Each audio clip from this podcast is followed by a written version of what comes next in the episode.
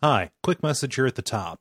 At the time of recording, the creator of Celeste has a Twitter bio that lists their name as Matt and Maddie, with they and them as pronouns. We honor that in this episode, but they are in a period of transition, so details might change, and we intend no disrespect in how we currently name or gender this creator. Thank you for understanding.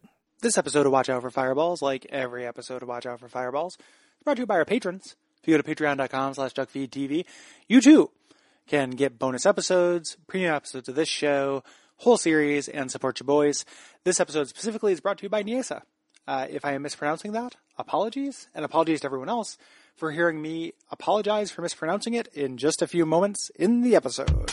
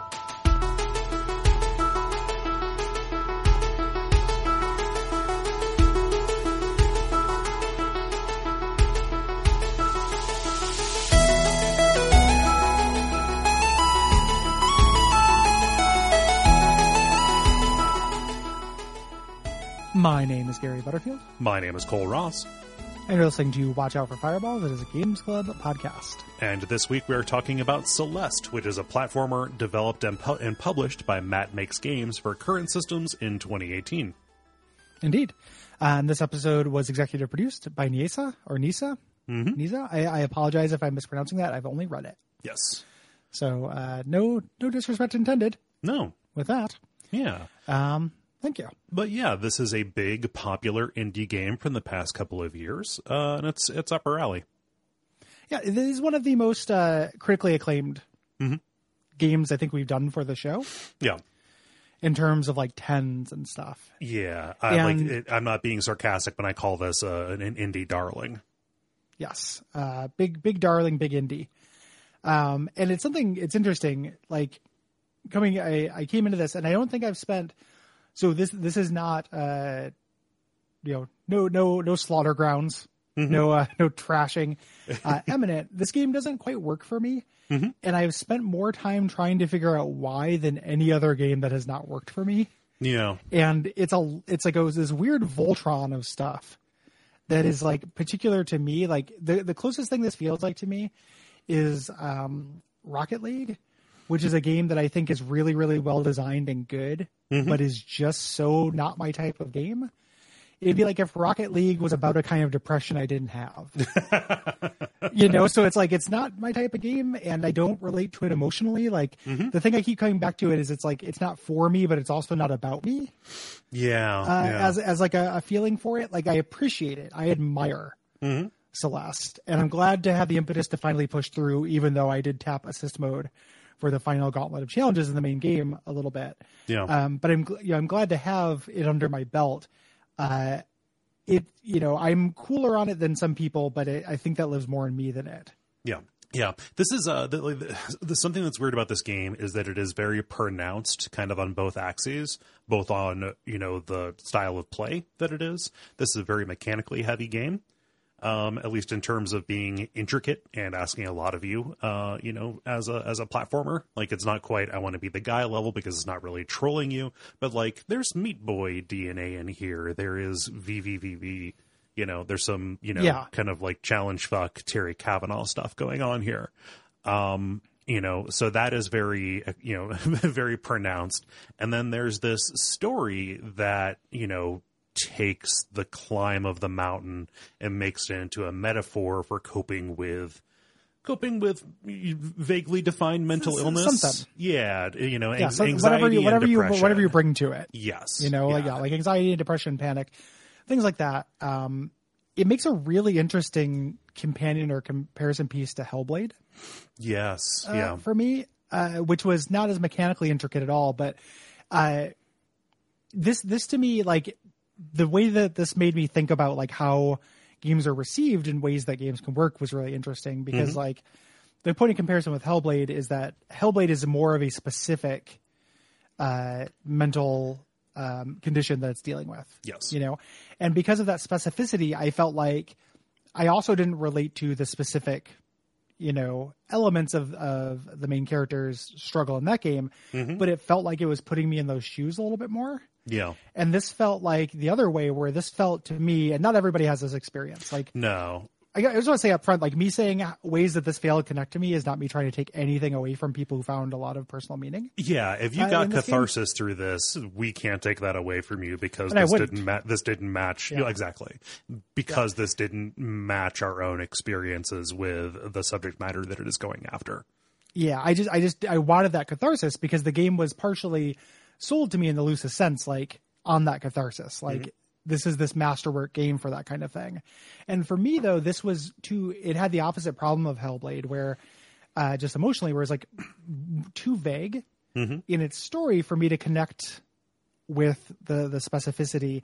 The other thing it made me think of in comparison it comparing it to Meat Boy, which is a really you know obvious point of comparison, is how much context matters. Because I, I don't think that the challenges in this are inherently more fair or fun or kind. I think this is a thing, an illustration of how like oh the game is encouraging you versus the game is neutral towards you know, um, or mocking you, and how that changes the feel of this kind of stuff, and how that is something where like that's very subjective. Yeah. you know. So, you know, in talking to people like in the Slack or reading a lot of reviews and reading because you know whenever I feel alienated, I spend a lot of time reading what other people think. Um, reading what people felt about this, it made a really big difference to people that the game was encouraging you yes.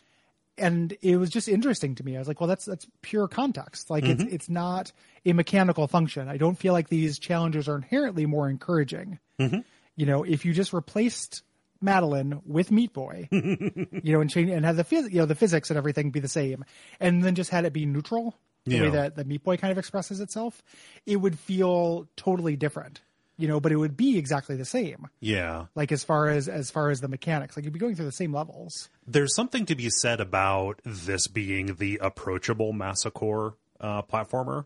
If, you know, for people who are curious about this kind of thing, but do not want to be pushed away, I think there's probably a line to be drawn between this and Jamestown, where Jamestown is specifically designed to be an entry into this really forbidding kind of genre, right? Well, I, I feel like Jamestown did more mechanically to do that. Oh, 100%. than this does. Yeah. Like I think I think this does that narratively and not mechanically. Mm-hmm. Like the the end stretch of this game, I found as like the word I want to use is hateful, but it's not a hateful game. It's it's very positive. It's very in, terms supportive, of its me- yeah. very supportive in its messaging. But the actual things I was doing were hateful as hell. Mm-hmm. You know, it's like this this is an insidiously designed room. like this is this is made to make me pull my fucking hair out while Yeah. somebody tells me not to pull my hair out Yeah. you know it's it's just it's it's really interesting Like, Yeah, what an interesting fucking game like it's definitely aimed at two different audiences, you know? yeah you know and and looking at uh, stuff about it there are people who go both ways there are people who don't care for masocore platformers Mm-hmm. Who uh, love this because of the story like that the story touched me and made me want to push through Mm-hmm. and then there are people who are like why are we spending all this time on this depression shit just like give me back to the tough tough platforms that give me a dopamine squirt when i get to the end of them Yeah. yeah. you know like it it just it's really fascinating Mm-hmm. uh, and and for the you know that's another thing I, I can say for it as much as like this didn't land super well for me it is something that like i don't know i don't i don't know if there's anything that generates exactly this kind of discussion Mm-hmm. Um and as as like a critic like that i value that a lot like it Yeah. made me think of games and evaluation in a new way Mm-hmm.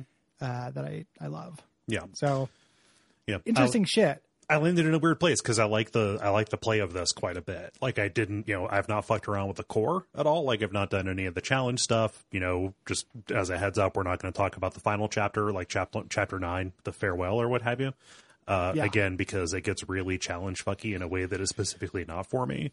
But this is the second time that I played it. Like this was one of, one of my favorite games mechanically that came out in 2018. Um, and so like the the the particular kind of platforming that they have you doing here is really appealing to me, which kind of made me. me- And maybe I think like rankle at the story bit a little bit more than I than I otherwise Yeah. would. Yeah. What uh, what separates this from like other? Because I, I don't think of you as like somebody who's real into Meat Boy and you know The closest uh, comparison I can think of, like that. yeah, the closest I can I can think of is uh, is actually Cave Story. Like I really enjoyed doing the like the hell level of uh, of Cave Story, like the one that was super like challenge fucky, um, Mm-hmm. you know, and that uh, I just basically the, the the more intricate that platforming got, the the more fun it was for me, and I had a lot of fun with uh with with Meat Boy as well, like kind of back in the day.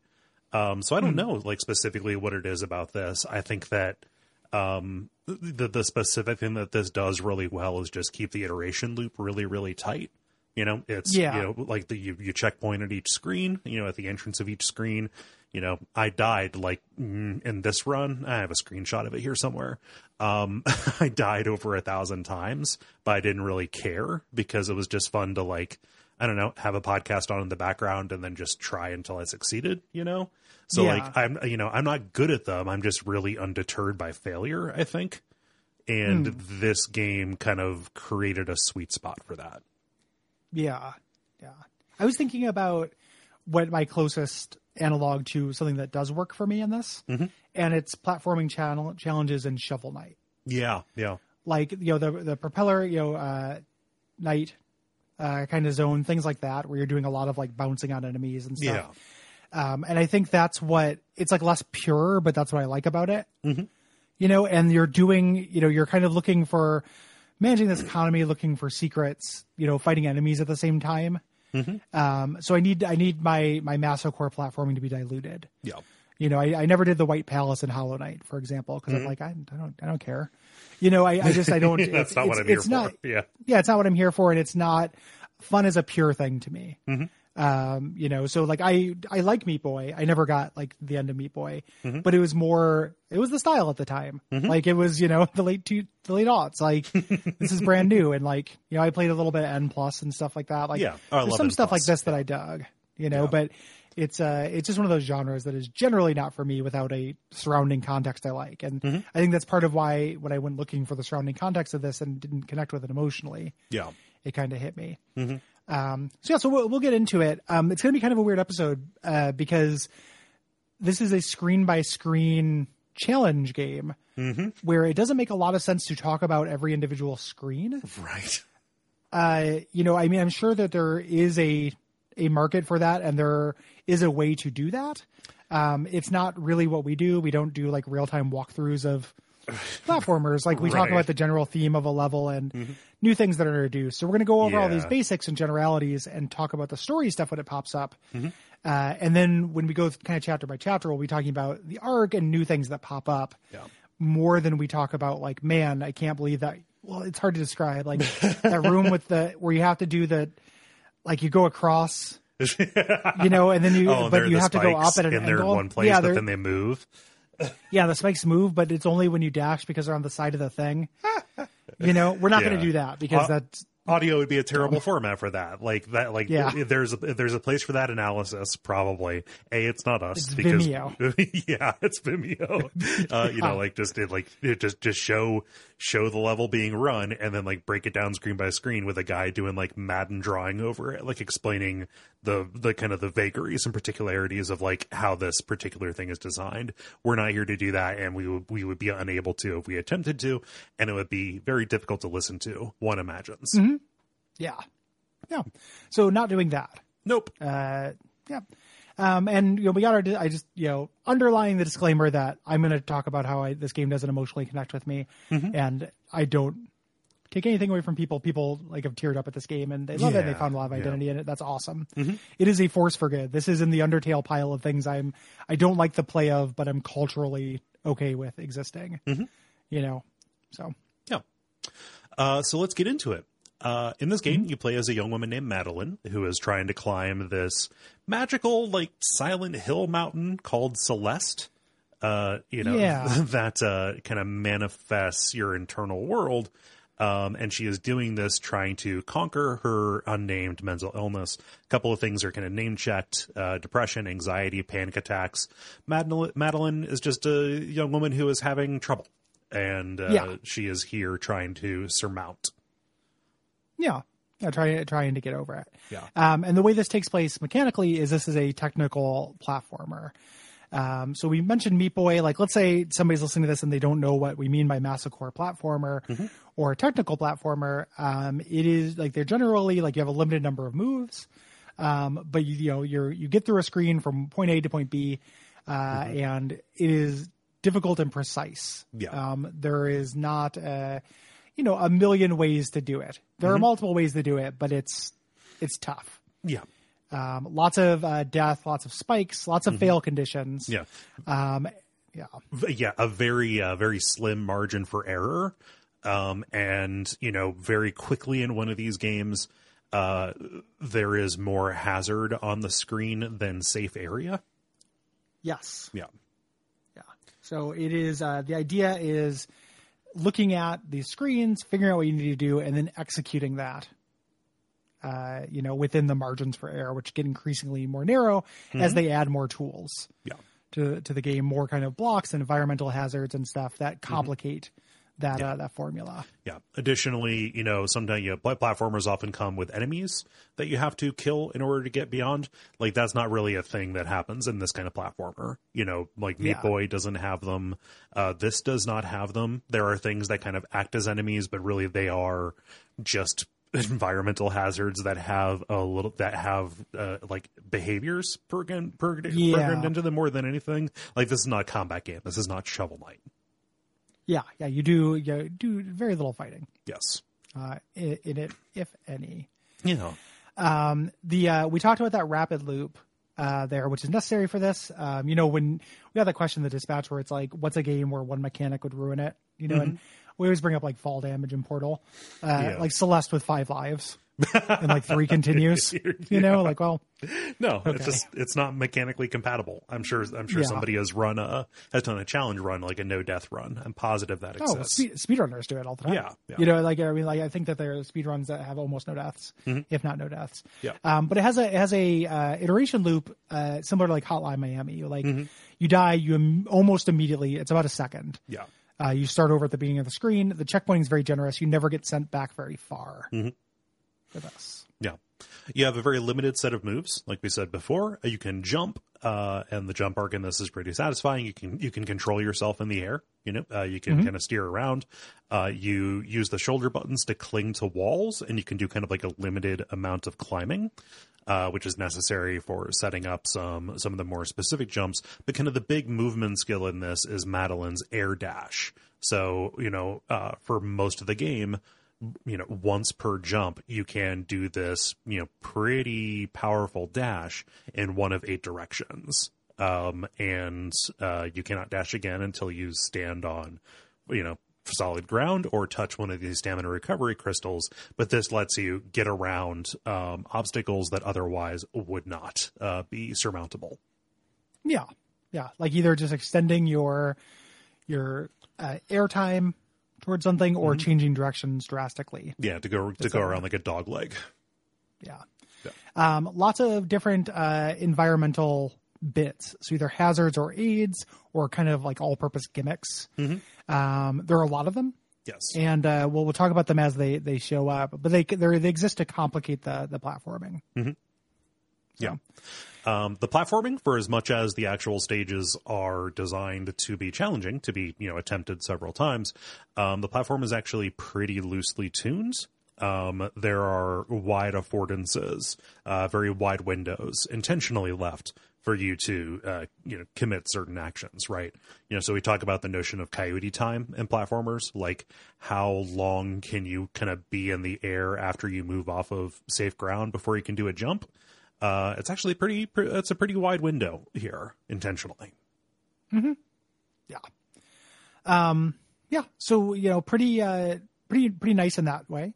Um, each stage has kind of a, a a chase section that acts as a boss. Um, a little bit, which is a clever way to do a boss fight encounter uh, in something like this. Yes. Um, these are tied into the narrative. We'll talk about those specifically when they pop up. Uh, let's camp out a minute on the the big, like one of the big discussion points Yes. around this game is this game's approach to uh, difficulty and how that evolved over time and how it exists in relation to other games. Um, because it is uh, like this is again like things that as much as this game is not like a game I connect with very much, I think this is, you know, best practices, best in show, you know, lifetime achievement award for its attitude towards difficulty and such. One hundred percent. Um, so this game has an assist mode that you can turn on, um, and basically what this means is uh, it gives you special abilities uh, to change the game speed. You can make yourself invincible. Uh, you can get infinite stamina, so you can do lots of uh, dashes in the air, or you can skip chapters uh, entirely. Uh, the game, you know, very much wants you to see all of the story stuff and doesn't want to let the play get in the way of you uh, kind of getting through to the end of this. Yeah. Um, and this was a, a subject of a lot of discussion. Um, you know, whether because the assist mode in this is not just, you know, an easy mode. Um, it is gr- really granular. Yes. Uh, so this is, uh, you know, the game wants you to be able to complete it. It is a game that textually recognizes people have different uh, capacities, both in every sense of the word, like both you know physical and literal, but also just in terms of like desire um, for what it's selling. And you can do things, you know, giving yourself two dashes instead of one makes the game a lot easier. Give yourself infinite dashes, which basically turns off the challenge, but you can kind of tourist mode it. Um, the thing I ended up making use of near the end was the time, slowing down time, which was really interesting because it's it's down to ten percent. You can do either like hundred to fifty percent, and just having a little bit more reaction time is what allowed me to to get through it. Um, and it did not feel like just flipping to easy mode and like, oh, now this is trivial. You know, something being 20% slower is a pretty nice, you know, again, granular Yeah. kind of affordance, you know, so I was still getting the challenge that it wasn't like about what I had the ability to do is what I wanted to do. Mm-hmm. You know, like I probably could have just beat my head up against that ending more. I didn't want to. Yeah. So I did this instead and it was fine, Yeah. you know? You know Um, and i you know beat this game without without using any of that both times. Um you know i basically saw the main game as the challenge that i was supposed to get over. I didn't you know again go and do the strawberries or get into the core. That felt like too much to me. Um I, I probably could use assist mode to get in there but i was like yeah yeah whatever. Uh notably um, and importantly, even though I did not use it, I did not feel like its presence was there to insult me as somebody Uh, who was up to it. Uh, not an idiot. yeah. uh, you know, so that, that's good because idiots think that. That's something that you think if you're if you're dumb dumb, you think that that's there to insult you. Um, sometimes it's explicitly there to insult you. Initially, this did have language around that mode um, that was kind of chiding, and there was a symbol that it would put on your save file Yeah. for this. And uh, again, in like respect for this developer, um, he ended up having a dialogue with a uh, I can't remember. I don't. I think it might have been Halfcoordinated. Um, a notable uh, disabled speedrunner who kind of explained like, yeah, putting the stigma mark on this is super unnecessary. Like, why would you do it? right. And it, it just makes me think about how much I hate that fucking chicken hat in Metal Gear Five. Like, Yeah. there's very little that I hate as much as like you've chosen a different mode. I'm going to make fun of you. Mm-hmm. Stuff from a developer. Yeah. Like, go fuck yourself. Like I, I, I bought your game. I get to experience it however I want. Yes. You know, uh, I think that kind of stuff sucks ass. Um, and the game used to have a little bit more of that and decided not to. Yeah. And I'm like, and nothing was lost. you know, like yeah, and it- here, here's the thing: the developer gained by listening to input from somebody from somebody who was affected by the decision he made. yeah, gained a lot, you know, and it's like it just it doesn't it doesn't hurt anybody, you know, like it, it's it's a again model behavior. Like I, I think that if time and resources were no object, I would basically want a version of this in everything. Yeah. it's not that different than cheat codes um, for stuff, but even that like phrasing makes it sound, you know, uh, degenerate, and it's it's really not. Like it just you know, yeah, I just you know I want to get through the thing. I'm done with this. You know, I, I've said it a billion times, mostly in talking about Soulsborne stuff. Yeah, but the I get people it button. think the I get it button will and people think that the choice is um, I either go to easy mode or I rise to the challenge and become a better person and learn something about myself. When in fact the cha- the the choice is I go to easy mode or I just play something else. You know, like I'm not hostage. Yeah. I'm not a hostage to your art. And you know, the the more that you treat your consumer as a hostage to your art, the I think the sillier I think that comes off Yeah. you know and and i know i say that from my specific psychographic like part of me you know when i'm thinking about the the melange like the the milkshake of reasons why celeste doesn't connect with me part of the reason is i don't feel good after accomplishing things uh, just kind of in general, you know, but also in video games. Like, I'm not like, oh, I did a hard video game thing. I fe- I don't get the good feeling squirt from that. Like, I like solving a problem. Like, I like, you know, doing a like a weird thing in Deus Ex. Like, oh, if I put a vending machine in front of this door, they can't open it. That feels good to me. Um, you can never challenge my reflexes Yeah. and have me feel good about it ever in a million years. Nope. Um, it's just not how I work. Um, and even if I do feel good about something, it drains faster than anything. Like I, I was uh, talking about this, and Will mentioned he was like, "Yeah, after Duckfest, I got to watch Gary's uh, good feeling drain out of his face in real time. It took about twenty minutes." and I'm like, "Yeah, it's it's like that was you know several months of work and an entire day of having every muscle in my body flex, and everyone had a good time and stuff, and it lasted less than an episode of The Simpsons in terms of feeling good about it." And it's just the way my, my brain works. And, uh-huh. you know, where, where's my Celeste? Like, give me a game Yeah. that speaks to that because that's a problem. Where's I my don't, I don't like it. Where's my fucking, where's my game that talks about how, like, you know, it is impossible to feel pride? Uh, give me, give me that game, you know? Uh, so it just, you know, I'd get through a room and I would just be like, I don't have to do that room anymore. That's good. I only feel the erasure of bad things. I don't feel good things, right. you know? Yeah, I'm in a I'm in a similar spot. Like for me, I have a lot of that. There's a lot of appeal to exercising patience. You know, mm. like I don't necessarily feel good. Like I, you know, I, I couldn't go like do a you know do a slam dunk and a touchdown dance after I beat something. But like you know, setting down and trying something a bunch of times, getting mad and then getting over it. Like okay, cool, there we go, cool. That's that that, that is the satisfaction that I get out of this. But the fact that this gets so granular means that it does something pretty ridiculous and then and very rare, which is this is a game that can appeal to like a really wide number, like a really wide gamut of people. Um, you know, just different people, different psychographics, different, you know, capabilities and desires, you know, from somebody who wants the infinite stamina all the way up to somebody who wants none of that and also wants to do all the challenge stuff and get to the really difficult stuff in the core. I think that that is remarkable, if not unique in games, actually, that it has that wide of a gamut. Yeah. Yeah. It, it's with, with the buy-in of what it's doing in the first place. Yes. Yeah. You know, like you still have to be down for this type of platformer, Right.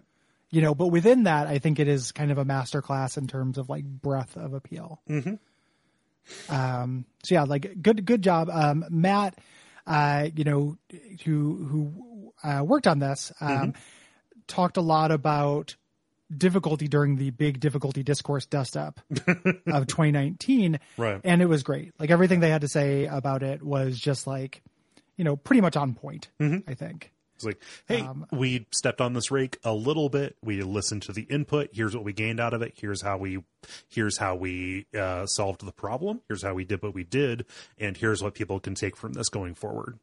Uh, It Yeah. is a tremendous example, Yeah. and one of the few times where difficulty discourse didn't immediately make me want to go to sleep. I mean, it, it it's uh, it well usually it makes me mad. Well, yeah. But. I was just like, this made me feel righteously mad. Like, yeah, Yeah. you're right. I, when, when, I, when I say when I say didn't make me want to go to sleep, I'm thinking of the uh, of the Austin Walker tweet. You ever see a The anger of sleep. yes. Have you ever seen it take so bad you need to immediately go to sleep? You know, Yeah. it's like I I can't be in this dimension anymore. I'll be gone for a while. That's that's all that that's happens all the time now. Yeah, Uh, it's a near constant, which is nice because I'm sleeping a lot.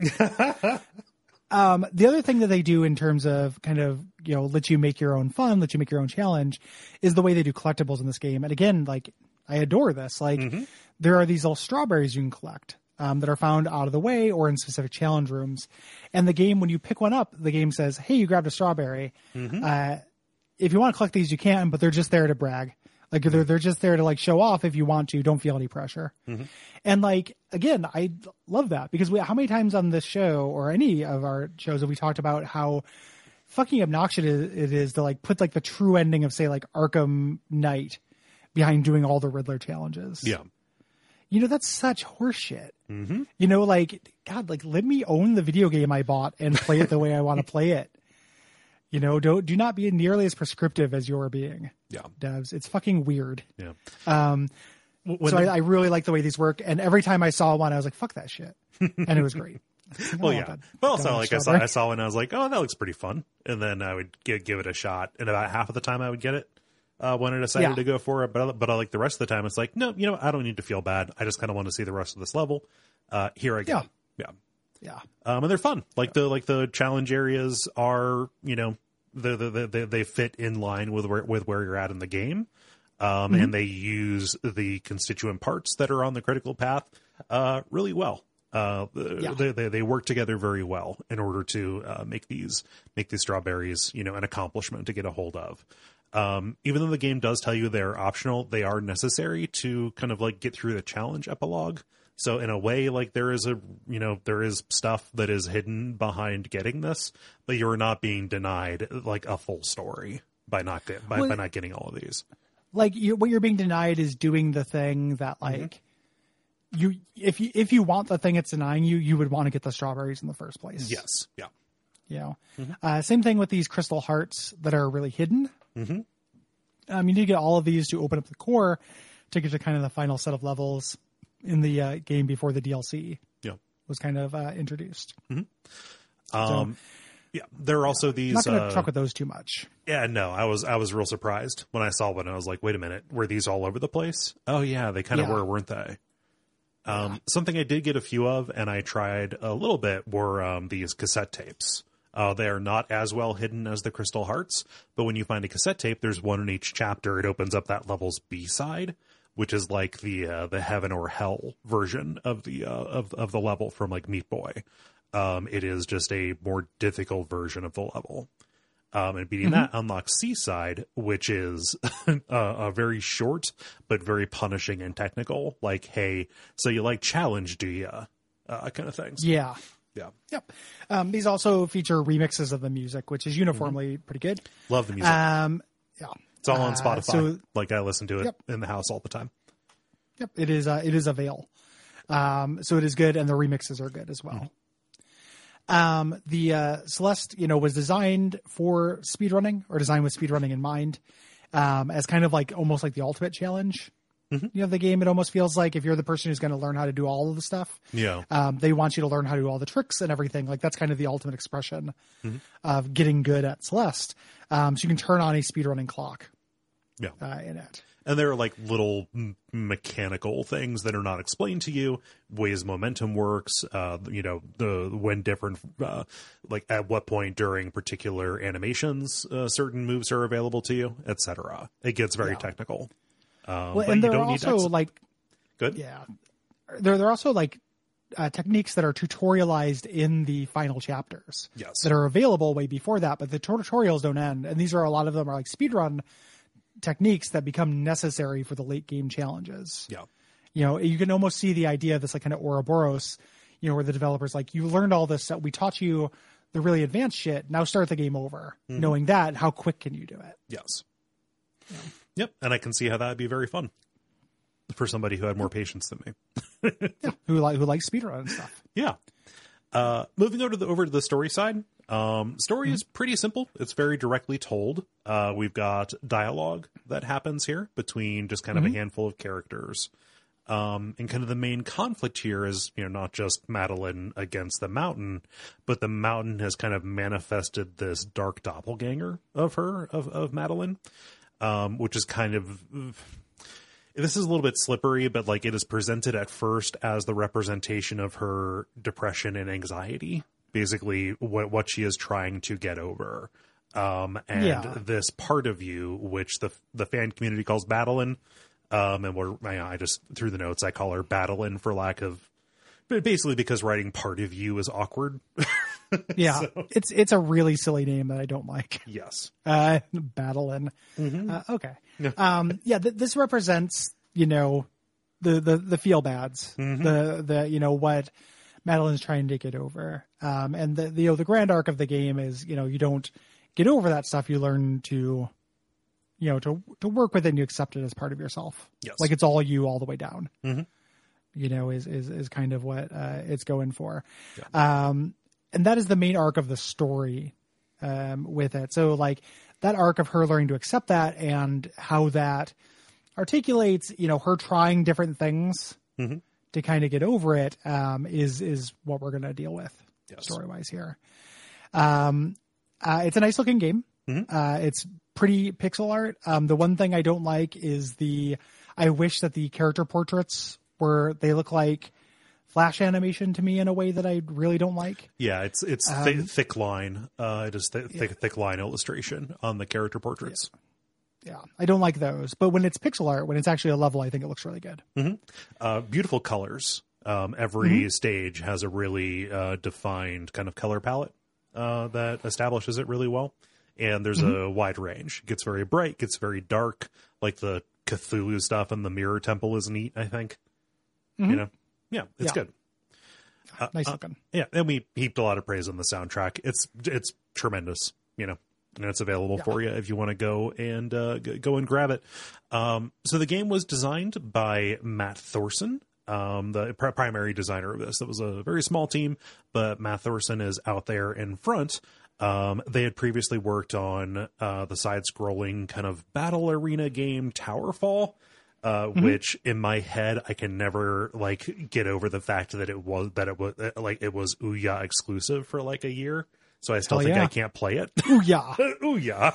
Ooh yeah is the Marines' favorite console. The- so the official console of the U.S. Marines. Yeah. Ouya. Ooh, yeah, the Bay of Pigs of consoles. Yes, yeah. Oh. Um, yeah, and Towerfall is all right. Uh, N- Nick is a bigger fan than I am. We we Mm-hmm. Yeah. busted it out at Duckstream a few times, and I Yeah. think it is okay. I know lots of people who really enjoyed it. I used to work with people who had like Towerfall nights. Yeah. Yeah, Yeah. Um, this game began began as a uh, Pico 8 game developed for a Jam, um, which is kind of 30 levels aimed at speedrunners. Uh, that is locked within this game. Yep. You can play the uh, Pico 8 version. I love it when games do that. And the Pico 8 version feels remarkably uh, like Celeste, Yeah. um, which is which is pretty wild. Pico 8's neat. Uh, like, Yeah. it's really only capable of making platformers. I found, but like in the hands of someone capable, uh, like Matt Thorson here, and the people that they worked with, uh, it, it, it makes something that, like, yeah, this is a really good prototype. this is a very Mm-hmm. good prototype of what would become a bigger thing. Yeah. Yeah, Um, so there was a DLC, like a final chapter called Farewell. Um, was added to the game for free in September of 2019. Um, we're not going to talk about the content of it very much, as we mentioned. It's you know it's for for challenge hounds. Um, the chapter includes a little bit of uh, kind of like a, a screenshot, and there is some kind of supposition that Madeline might be trans. yes, Um, in the uh, screenshot on her desk, there is a, a small rainbow and a trans flag um, on the computer desk, as long with as long or along with a picture of her with short hair.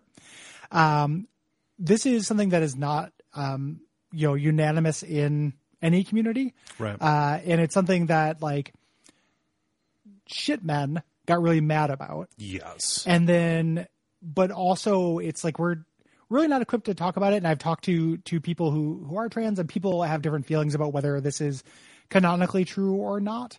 Uh, it doesn't matter uh, you know in a lot of ways like it doesn't matter if it's negative like it doesn't matter to me as somebody who is not relating to this like it does not hurt me if uh, madeline is trans it does not hurt me if madeline is not yeah, um, you know, it is whether this is an Easter egg or this is the true identity of the protagonist. Like, I don't know.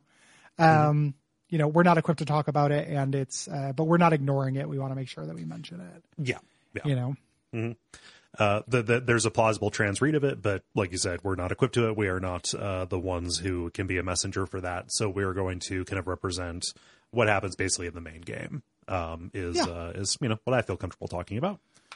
well, yeah, and and just kind of our, you know, as as usual, like our experience with it. Yes, yeah, You know, like this is this is uh, kind of what we thought, and that's what we can speak to. Mhm. So, yeah. Um, yeah, so let's uh, let's get into it. Let's do it. Uh, this opens up with a small little prologue. We've got some basic tutorial platforming down this kind of busted up road uh, until we reach a cabin of uh, you know the person who lives here on the mountain, Granny. Yeah. Um, and uh, Granny has a lot of Dark Souls 2 crone energy to me. Yeah, Uh, in terms of uh, making fun of you and laughing at you a lot, yeah. you know? Um, She, she, she's always offering you ways to ways out ways out of the thing you have committed to yourself that you're going to do. yeah, yeah. And and you know we don't we don't know exactly what Granny is if Granny's part of the spirit of the mountain or some kind of supernatural something other. The chapter nine deals with with her dying, uh, so we know that she can die. Yeah, So if it bleeds, we can kill it. if we work together, if we put our mind to it, Granny Yeah. can go down. That's the that's the big reason to do all of the challenges in this because you unlock versus mode and you can actually take, take care of You it. can you can feed Theo his camera phone. I would love to fucking feed Theo his camera phone. Um, boy, would I like to wipe the smile off that guy's face. We'll talk about it when we Uh, get there. Is my least favorite character in video games for quite a while. Actually, Oof, yeah. Um, no. Theo is bad. Um, but it like, kind of uh, so you know taunts you like having these these like the, you know if you're having a hard time with my driveway, you're gonna have a hard time with the mountain. And you go across a collapsing bridge. Um, you do the jump at the end. You can't make it, and then a bird comes down and gives you the uh, air dash Yes. tutorial. That bird is part of chapter nine as well. Oh, nice. Um, Did not realize how important the bird was. I thought it was just a fun, important. Yeah. Yeah, I don't I don't know how important. Like I think that Madeline thinks the bird might have something to do with with Granny, uh, and that is what she is looking for in chapter nine. But again, I've only read about that. I haven't haven't played it. Yeah. Uh, but this takes us to our first proper level, uh, the Forsaken City. So, you know, Mm-hmm. Dark Souls two vibes continue. yeah, uh, so, like people used to live on the mountain. Like there, like there used to be like a mountain town here, and we're going to be kind of going up. Uh, civilization is going to dwindle away, but right now, you know, we are in this convoluted ruin where we've got like skyscrapers kind of all tangled together with the streets and stuff. Basically, this is a 2D version of one third of the Evil Within. So, Sure. thumbs up.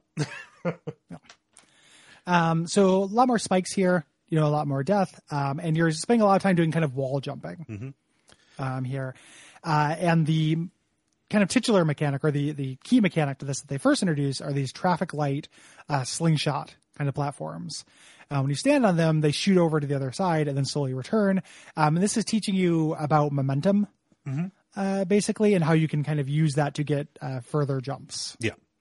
You know, uh, many of them are going to, you know, fling you into traps, but most of the time, this is a way for you to cross dist- to cross distances that your regular jump and your um, and your dash uh, could not clear. Yeah. Yep. Um, in addition to these, we are also introduced to winged strawberries.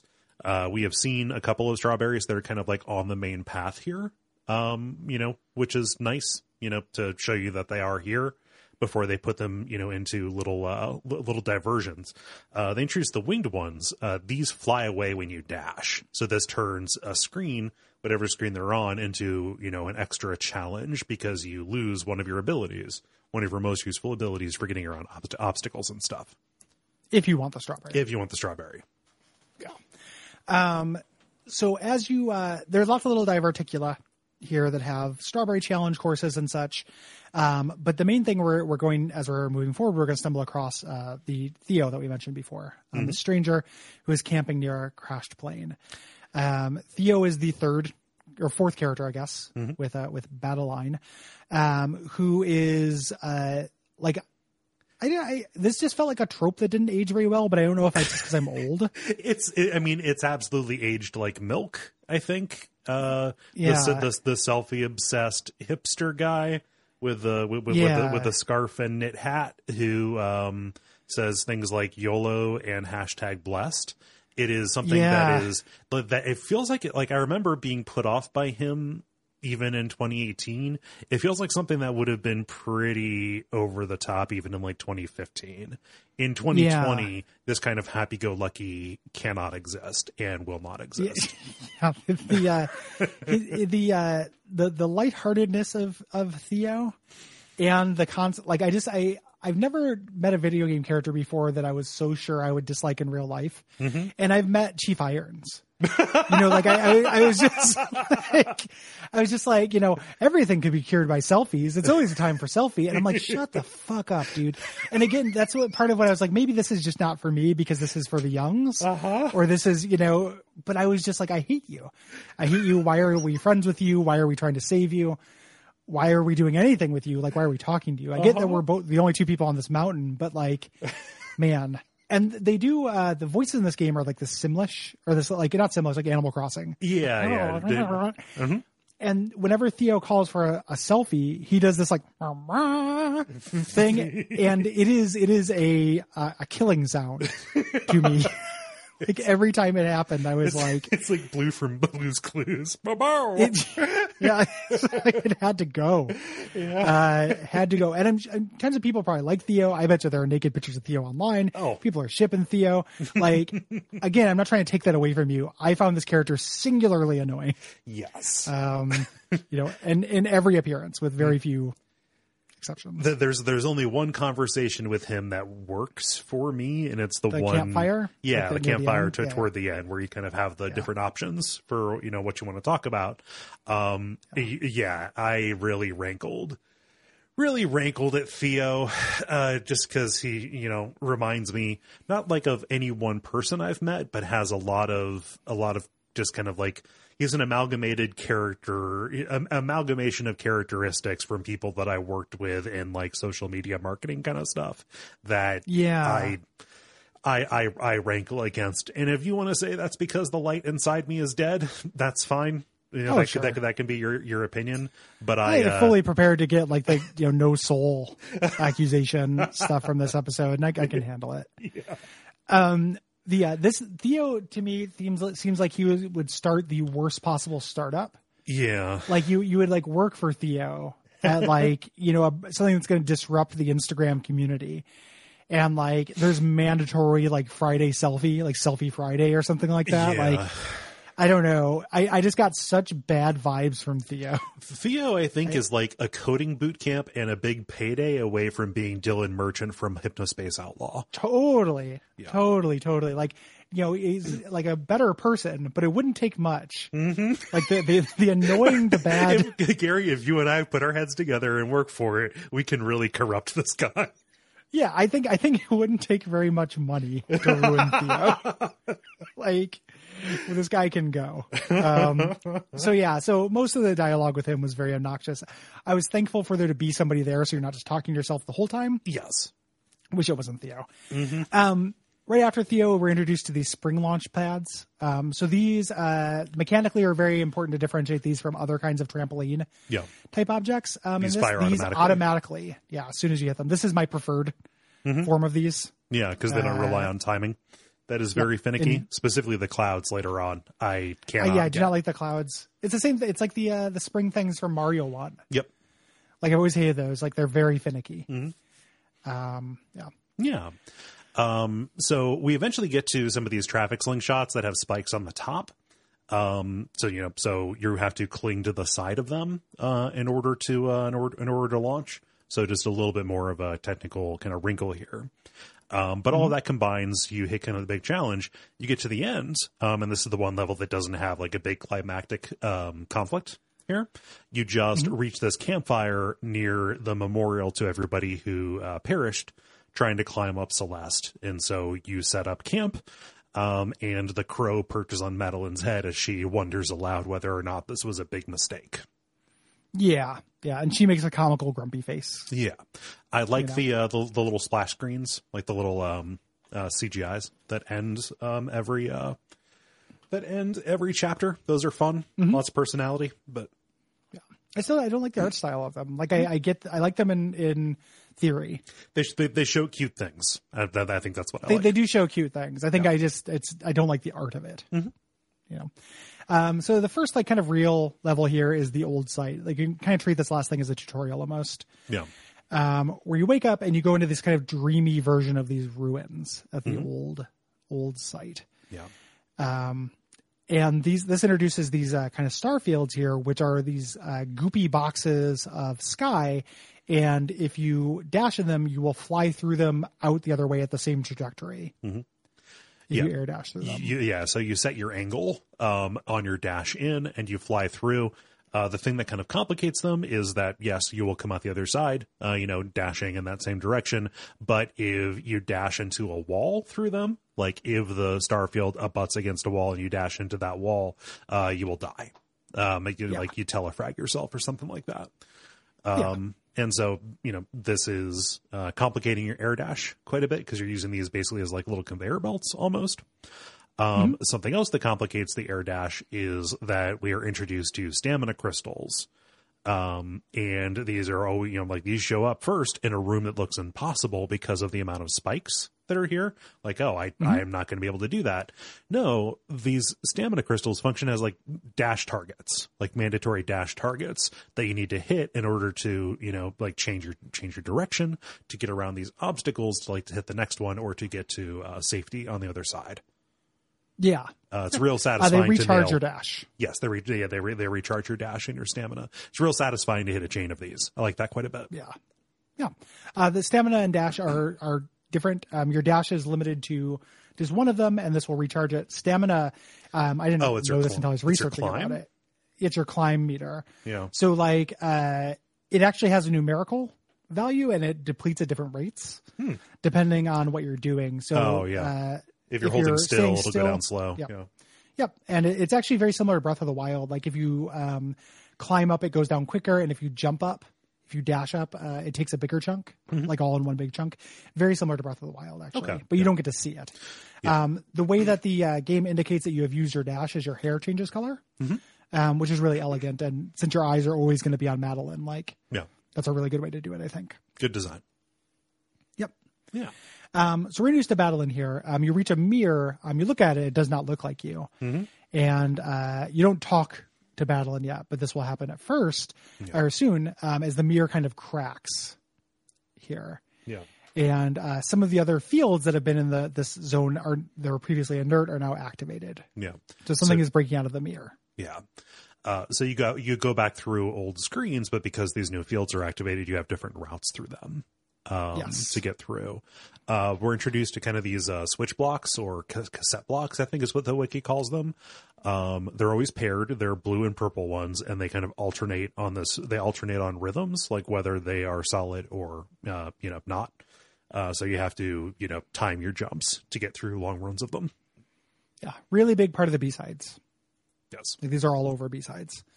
Um, Badeline eventually does catch up with uh, Madeline and starts kind of taunting you uh, with us. So Badeline's whole thing is, you know, kind of is like a manifestation of your self doubt. Like, you know, uh, you you're not going to make it. Like, you can't do this. Who are you kidding? Like, you're like, no, I have to climb this mountain. And she's like, I'm just being pragmatic. Like, you you know, you cannot do this. Yeah. The like the discussion between Madeline and Badeline about what Badeline actually is is kind of mm-hmm. like one of the main things that happens through this because, you know, right away Madeline says, "Oh yeah, like you're the you're the weak part of me." And Madeline never really gives the answer, just challenges her, challenges Madeline Yeah. for, you know, basically attempting to leave her behind, which is which is what she's what she's trying to do. Um, and that's kind of why I think it's, you know, it's, it's pretty, slip, it's pretty slippery to say like, oh yeah, this is just the manifestation of the depression. Cause that's kind of not what it is. Like that's one of the answers that come, that comes about, but that doesn't square away really with what ends up happening between the two of them. Well, I, I think that like what ends up happening between the two of them is the idea that you have to accept those parts of you. Yes. Like it's definitely some kind of manifestation of you know bad feels, Yes. like negative emotions, either in terms of like fear or insecurity, and that's part of my kind of issue with this. You know, Yeah. the the fluff of this game is that I, I think this would be stronger if it were better defined. Mhm. You know, it's kind of what you want it to be Yeah. you know in a, in a general sense the message of this seems to me and like just my interpretation is like you got to accept that stuff about yourself and learn to work with it Yeah.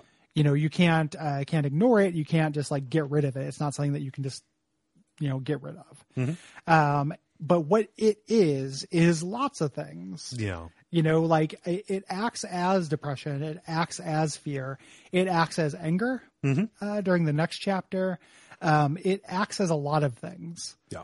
You know, so there is no real answer as to what Badeline is. Badeline is kind of like all the the, the mental illnesses. Yeah. You know, the feel bad rainbow, like Sorry. I forgot you know, about what it feels like to me. I forgot about the feel bad rainbow and excessive nagging. Yeah. it's just uh, all we can be sure of though, it is something from within Madeline that has been given form by the mountain. You know, uh, Granny says later on, like, oh, nothing, you know, you don't see anything here that you didn't bring with you. Yeah, it says the Yoda thing. Yeah. So uh, the end of this level is a chase scene um, with Badeline flying behind you as you kind of flee through these spike trap challenges, and if she catches you, you die right. uh, here. Um, so you want to, uh, you know, keep up a good pace. Yeah. She Uh, so like she's a dogged pursuer, but she does kind of like lag behind you. Um and Yeah. almost has like a like a bit of a slow uh like reflex. So like as you make a turn, she will make that turn wider than you. So you can actually use her momentum against you. Or against Yeah. her, rather. Uh which is really satisfying to do to kind of like Toro her into a place where she can't get at you. Um Mm-hmm. these are fun. Like I, I don't I, I can't think of like one of these end of level challenges that is actually just like a straight up bummer. I just don't like the last one. No, Like they, they do, that goes on too long for me. But up until that point, I like them. Mm-hmm. So I'm, I agree with you. Yeah. We get to the end, we get to this kind of information kiosk, you know, and we use a payphone to call your mom at this point, um, because you just had this essentially like a panic attack or depression attack or doubt attack or like whatever is Madeline's bad feels. You are in crisis. You're in crisis. Uh, you call your mom, and you can tell from the the conversation she's annoyed at you. Yeah. Um, you know, and that is the dynamic. You know, so we get the sense of Madeline not having a lot of good support Yeah. around here, and people around her don't really understand what's going on. Yeah. Well, this specifically, she's still in, in the nightmare. Like this is the nightmare version Yeah, of her yeah. mom because she wakes up and she's back at the memorial campsite. Um, Yeah. You know, and like you get you get to the information kiosk, which is closer than it was in your dream, and your mom is much more supportive. So like who you're talking to here is like your anxiety version of of your mom, who is yeah, uh, how you project. yes, Yeah. who, who you You fear is who who you fear has run out of patience for your shit. Yeah, I, I still got the sense that like there's probably a little bit of truth to that though. Yeah, yeah. You know, like it didn't come from nowhere. Mm-hmm. Like I understand that's a big part of depression is feeling like you're a burden on everyone else. Mm-hmm. Um, I also got the sense like, oh, maybe, you know, maybe things are not super sunny Yeah, out yeah. there. No. Um, so when you wake up for this, so when you go to the real one, uh, you wake up because uh, Badeline turns into this like gigantic eye monster yeah. and scares you awake. Um, when you actually get back to the memorial campsite, Theo's there. Uh, hey, it's always time for a selfie. Yep. Um, and he explains why he's climbing the mountain um, uh, because of his grandfather, who's also a photographer, climbed the mountain. So he's trying to connect with his his heritage there. Yes. Yep, but you take a selfie, and Madeline makes the call to her real mom, and you know the, the the takeaway is like, hey, you know, focus on your breathing. You can get through this.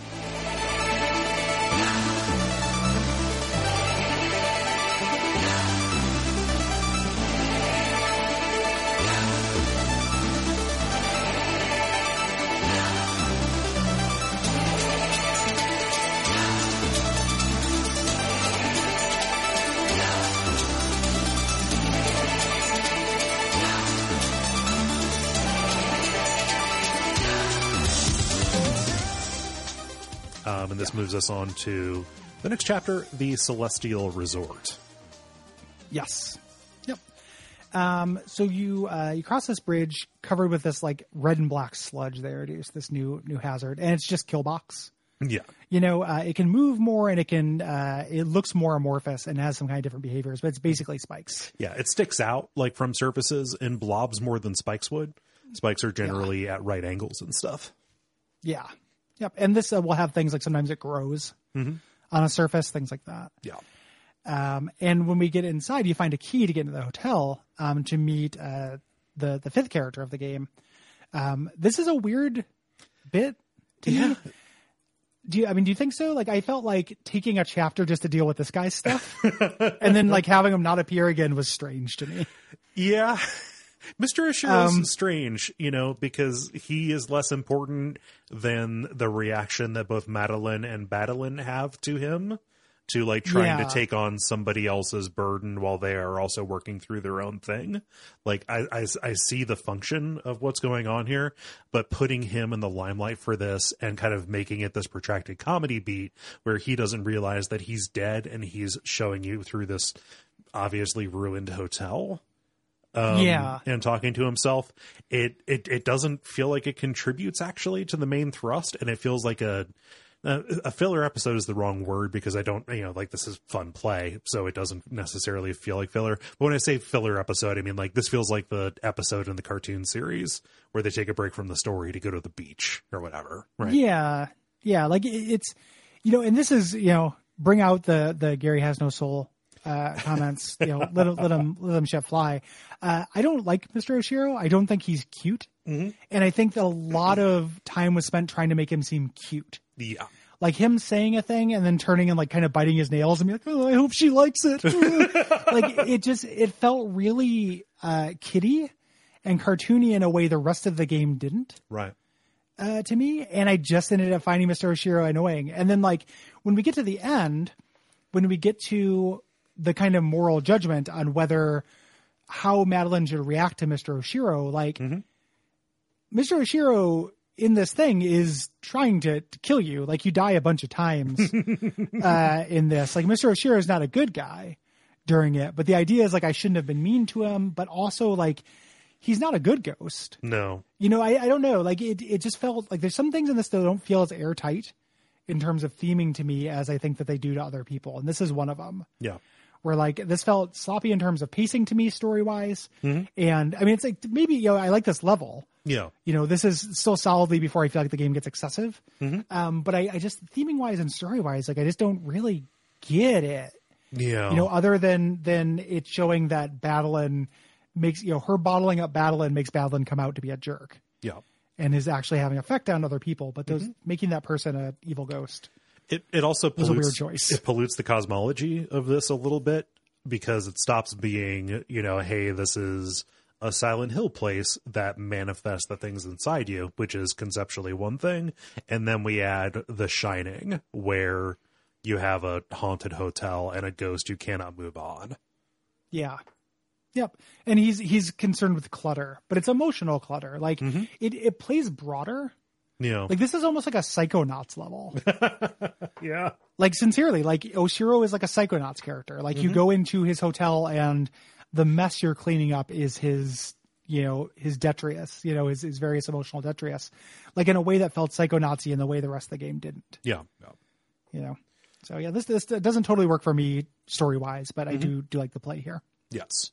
But you meet Mr. Oshiro when you walk into the lobby, um, Madeline asks, like, hey, can I just like go through the building? It's in my way. He says, no, that's for employees only. But if you would like to stay, I can take you to like the presidential suite, like the presidential penthouse suite. Um, mm-hmm. Mr. Oshiro is a ghost, but he is not aware that he is dead. Uh, he thinks yes. that this is still an active hotel, even though it is very clearly in ruin. Yeah, and does not take no for an answer. No, no. Uh, to you being like, I don't want to do that, and he pushes right past it. Yeah. Um, so there are uh, some new hazards introduced in this chapter. Um, there are platforms that slide up and down when you stand on them mm-hmm. uh, here, and then certain surfaces that are covered with Oshiro's gunk. Mm. These little like filaments and worms and stuff, and you can touch these safely once, but then they the stuff grows off of them. So yeah, they're kind the, of one time use platforms. Yeah, the corruption. Um, and these are used, I think, most effectively um, on walls that you have to uh, uh, climb and get around. Mm-hmm. Uh, those are those are good. Fun challenge. Um, the way forward is locked off to you, and you have to take these different uh, challenges to get detours to find keys. That's kind of another um, that's kind of another mechanic that they introduce here that is expanded out to this whole hub area that Mr. Oshiro leads you to that is completely clogged with different kinds of junk, you know, linens, book, uh, books, boxes, etc. Um, and there are multiple um, different kind of spokes you can take off of this.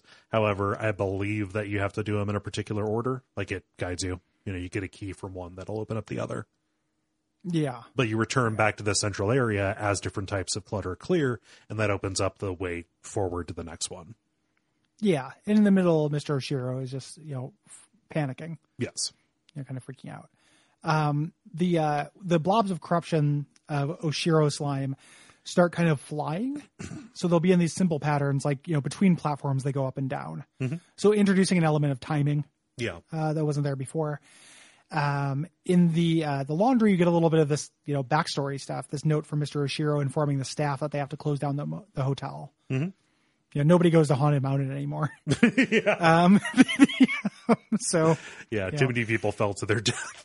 it was a liability yeah, pe- nightmare. yeah, pe- pe- yeah. People continue to die, and only one of them comes back to life. It's fucking weird. Yeah. So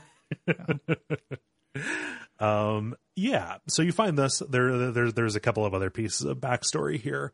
Uh, you do find Theo uh, down in one of the laundry areas. He is completely spooked out by, by the entire thing. He is not down with the with the Scooby Doo kind of vibe, so he goes to escape through a vent and make his own way. Um, Yeah. And once you clear all of the clutter out of the center area, Oshiro is just kind of a jerk about it, pretends that he did it all himself and doesn't thank you. yeah, which you know in the the narrative of how you know Madeline's kind of dealing with her stuff, she you know turns the other cheek in this and continues to try to help, and that is that is her pushing down her her battle inside. Yes. you know, so it explodes later at him.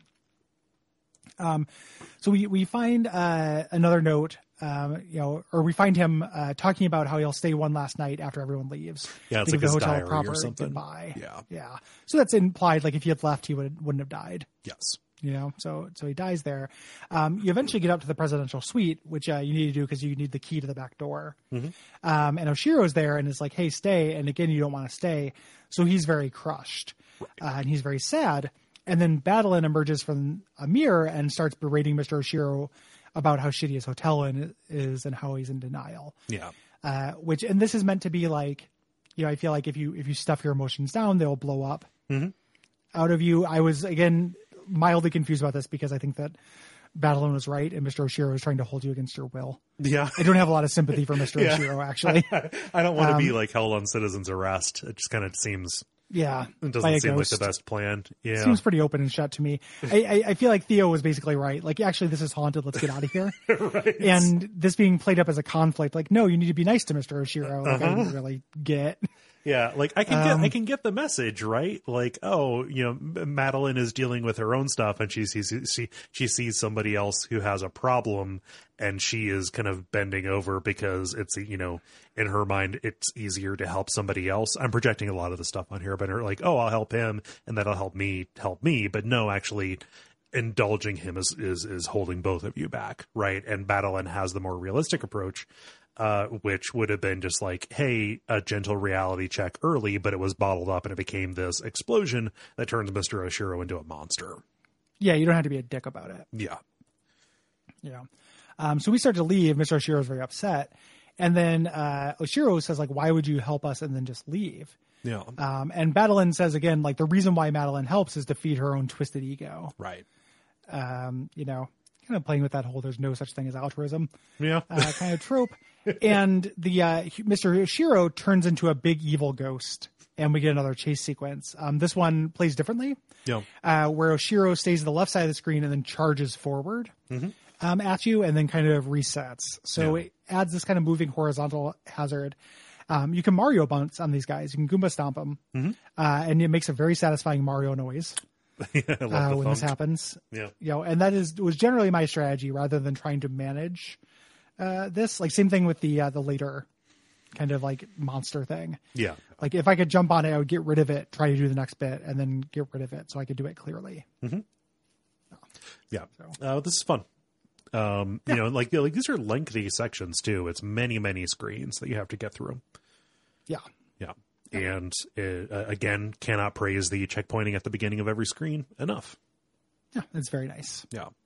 Um, so you get away, and basically it takes you, you know you falling and Mister Oshiro falling with you uh, to make him realize, you know, to, to to to realize the futility of this, and then he reverts back to his normal form and says, "Like, okay, I've, I've got to close down the hotel for repairs. I went too far here."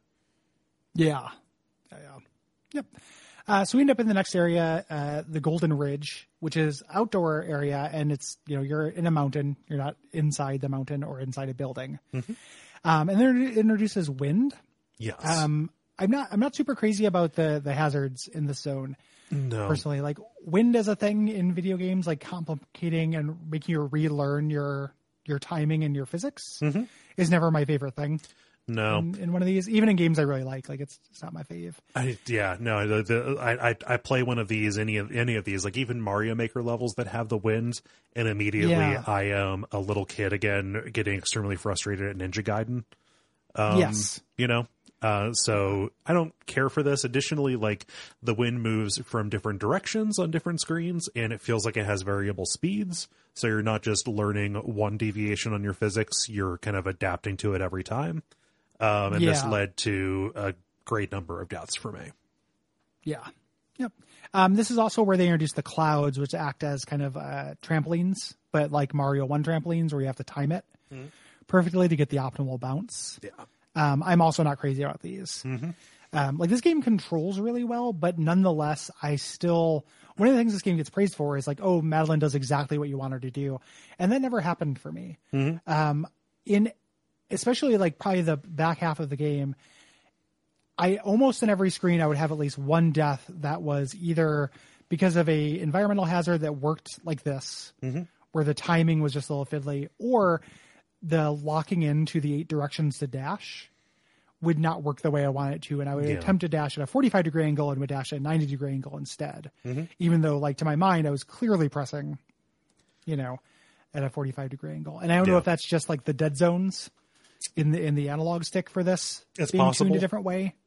Um, and it, it's an interesting thing. Like when I was when this first came out and I was like seeing reviews of it and stuff, other some other people noticed like they're like, oh, this does not feel the controls are a little like non-tight Mm-hmm. for this, and so it's a real cilantro thing. Yeah. Whether this just feels perfect to you or whether it uh, it feels like every once in a while Madeline has a mind of her own. Yeah. Um, it definitely like lives in the margins in your hands. Um, you know, a couple of times. So basically, I, I split playing this between handheld and bed, um, and up on the screen. Um, and when I played it up on the screen, I used my Pro controller, which has a good D-pad. I also found that I had trouble, you know, cor- you know, correctly getting the dash to go where I wanted it to go 100% of the time. You know, like most of the time it would happen, but then, you know, like you said, at least once it would send me straight into a wall of spikes or what have you. So you are not alone in that problem. Yeah. Yeah. Um, this also introduces dash bubbles. Uh, these are green bubbles. You hit them, you are absorbed, um, and then the bubble f- flies in the direction that you were pushing when you were absorbed by it. Uh, this also refreshes your uh, your air dash, so you can do another dash out of it. So again, you are making these chains. You are changing your your momentum through these. Um, uh, these ones disappear, whereas later on you're going to find red ones that uh, reappear. They basically respawn where they were at because you need to use them multiple times. These are fine. Like the window to pick a direction is wider than uh the, the, than it seems. So I didn't necessarily find the, find these to be a problem. Yeah. Yeah, no, these are fine. The, of the hazards introduced here, this is the good one. Yes. You know, I feel like. Um, kind of partway into the area, uh, we find Granny. Um, she's in some hot springs, and she kind of talks about Oshiro. You know, Oshiro is this lost soul. Don't make him your project. Right. You know, which again is a good message. It feels like a, like a whole game could be that. Yeah. You know, it it does feel like a diversion to me. Yeah. And that game is called the Beginner's Guide. Yeah, exactly. Yeah. Right. uh, but she offers you a shortcut back down, and Madeline does not accept it. You know, Granny again being Dark Souls two crones, like, oh, there's a real, there's a real fine line between determination and stubbornness, isn't there? But Yeah. that's all she, that's all the issue that she makes of it. Yeah. Um, kind of like old Madeline, you know, in some in some ways. Um, we run into these spiked crystal formations uh, that show up. They're basically like the corruption uh, bits from the hotel. Right. Um, just looks different. Um, and then arrow blocks again, Mario DNA in this. Um, when you're on them, they'll float in the direction uh, in any given direction as long as you've activated their switch. So Yeah. Um, and there are, you know, a few different iterations on this. Again, Mario DNA, you send it moving um, in a direction and you have to keep up, you know, keep up alongside it. uh, platforming around and kind of changing it to the correct lane so it can continue to get you uh, to the exit of a particular stage uh, when you get there. Yes. Um, these are really big, and sometimes I felt like I would be like one or two pixels off, and it would dissolve, and I would have to start Yeah. over again. Yeah, yeah, Yep. But not not too bad as far as the you know again the the hazards and, and elements introduced to this. yes, Uh, I like them more than the bouncy clouds. Mm-hmm. Um, when you get to the end, you reach this gondola. Um, Theo shows up, and of course, it is time to take a selfie because Theo is a single issue voter. Um, when the, like when this happens, uh, Badeline jumps on top of the roof and shakes the gondola to stop it. Um, what's happening in real life here, like outside of the metaphor? I don't. I, th- I think that maybe the um. Okay, so a Badeline is not physically stopping the gondola. I think that maybe it stalls or hitches. You know, it's an old abandoned piece of machinery on a big mountain that has claimed many, many lives. Uh, and Yeah. both of you foolishly stepped on it like it was a safe or sane thing to do.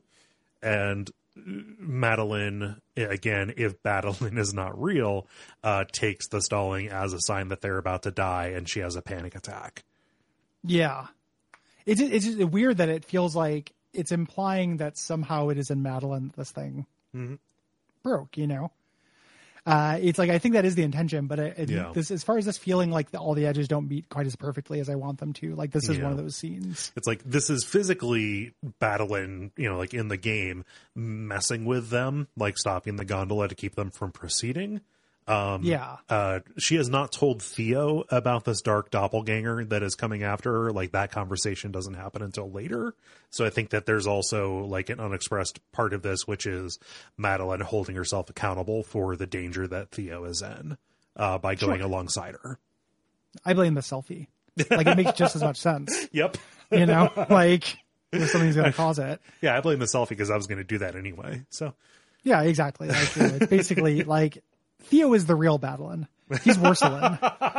like the, um, Oh man. so uh, you start having a panic attack as you would being stuck on a gondola, um, and these uh, tendrils of darkness start coming from the edge of the screen, and Theo teaches you an anxiety management trick. Yep. Actual thing. This does help. Yep. It's a breathing exercise. Just picture if you know Yep. says, "Hey, picture a feather in front of you," um, and you hold down the button to breathe in, uh, let go of it to breathe out, and you're trying to keep this feather, you know, moving smoothly up and down with within a little bracket on on the screen. Mm-hmm. Yeah. Yeah, it's a nice little scene. Yes. Um, and this allows you to reach your com- regain your composure, which makes the gondola start again.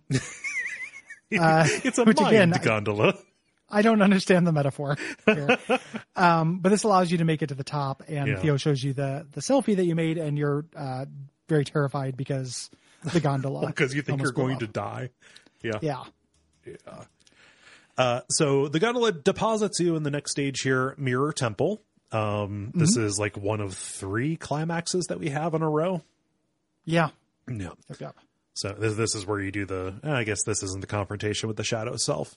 Regardless, no though, uh, you do reach the temple, and Theo was just really, really fixated on how his uh, how his followers on social media on InstaPics, the uh, the Instagram uh, analog here. They're gonna love all the shots that he takes here, and so he dashes ahead, you know, and does not heed Madeline's warning that hey, maybe that's not a good idea. this is this is almost like Theo's chapter Yeah, yeah, you know, in, in a lot of ways. And there's a feint that this game is going towards, um, you know, uh, his his specific neuroses about, you know, being at the center of attention and eyes looking at him all the time and Yeah. stuff because he's a social media influencer. and I couldn't have less sympathy for that if I tried. right. You know, I just I don't know. Again, I'm old. Uh, so this uh, this introduces um, there's like narrow areas you have to dash under or dash through. Yes. Uh, we also have these platforms that are like dash slingshots, um, uh, basically platforms that rapidly, you know, fling you um, if you dash. Uh, all of them go at the same time, so oftentimes you will need to uh, dash in order to clear a uh, pathway. Not necessarily use one of it as a source of, mo- not necessarily use each of the platforms as a source of momentum. Yeah, they, they act as obstacles as well. So like when you dash, they change positions, then slowly Yes. reset. Yeah. Um, similar to the ones we've seen before, except instead of it being triggered by landing on them, it's triggered by dashing anywhere. Yes. Um, there are red bubbles here, um, as opposed to uh, the regular bubbles. Um, these ones, instead of just shooting you one dash length, they shoot you uh, until you stop. Yeah. So Um, and also we have blades. Uh, this is, these are just spiked balls that move like the um, you know the little free floating bits of corruption from earlier. Um, Just reskinned versions of those because you are in this you know challenge death temple. Um, yes, Uh, so you navigate through this. Uh, you reach a uh, room where Theo is trapped in a mirror, and he doesn't really realize anything is wrong. He asks you like, "Hey, why are you trapped in a mirror?"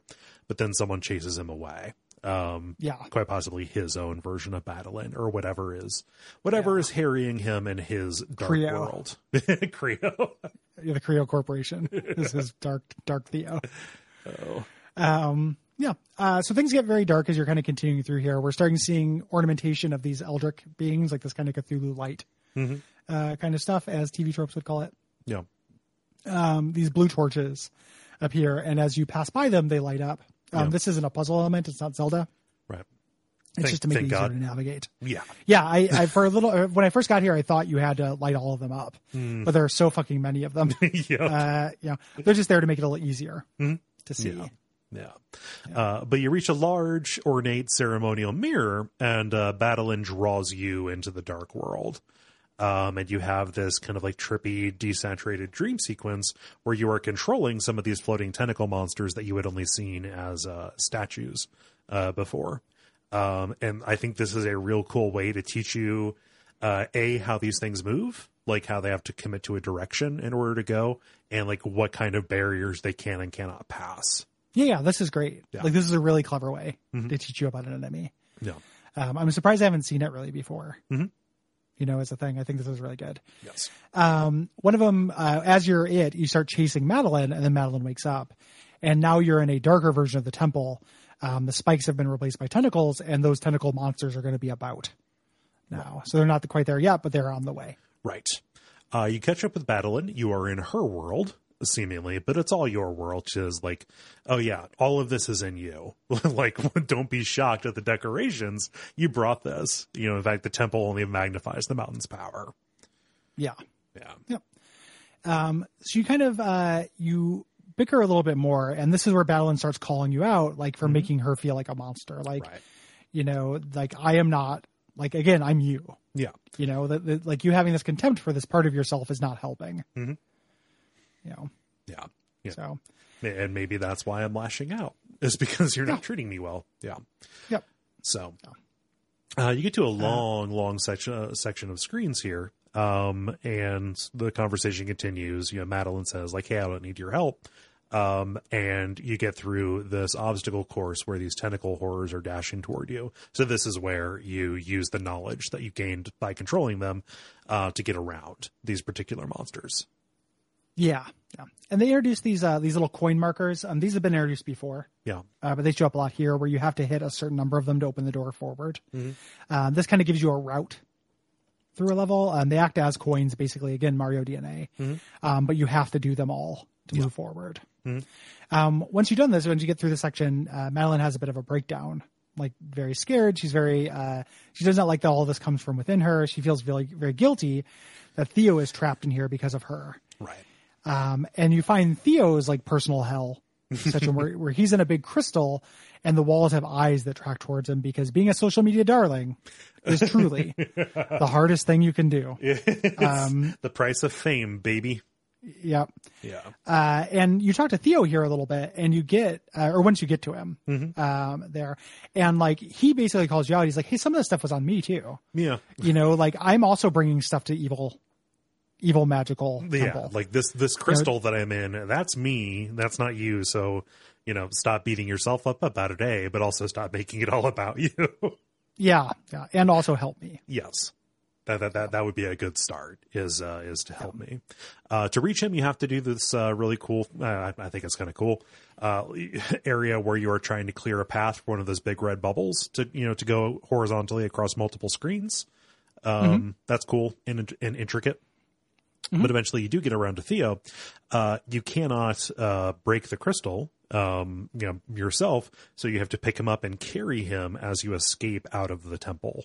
um, you know, Yeah. using Theo as a throwable item. Yeah. Yep. Uh, which I like. Mm-hmm. Like, uh, you know, this this is this is a nice little bit. You just like throwing here- Theo off of cliffs. Oh yeah. yeah. Like, I don't think you, know, can throw Theo, Theo off cliffs. No, but you can try to leave him behind. Yeah, just so he knows. um, the uh, so uh, you get to the end. This huge eye causes this crystal to shatter, and you have Madeline carries this unconscious Theo out of the temple. Right. So this is kind of the the climax of Theo's arc. right. Uh, here, he's dealt with the pains of being an Instagram star.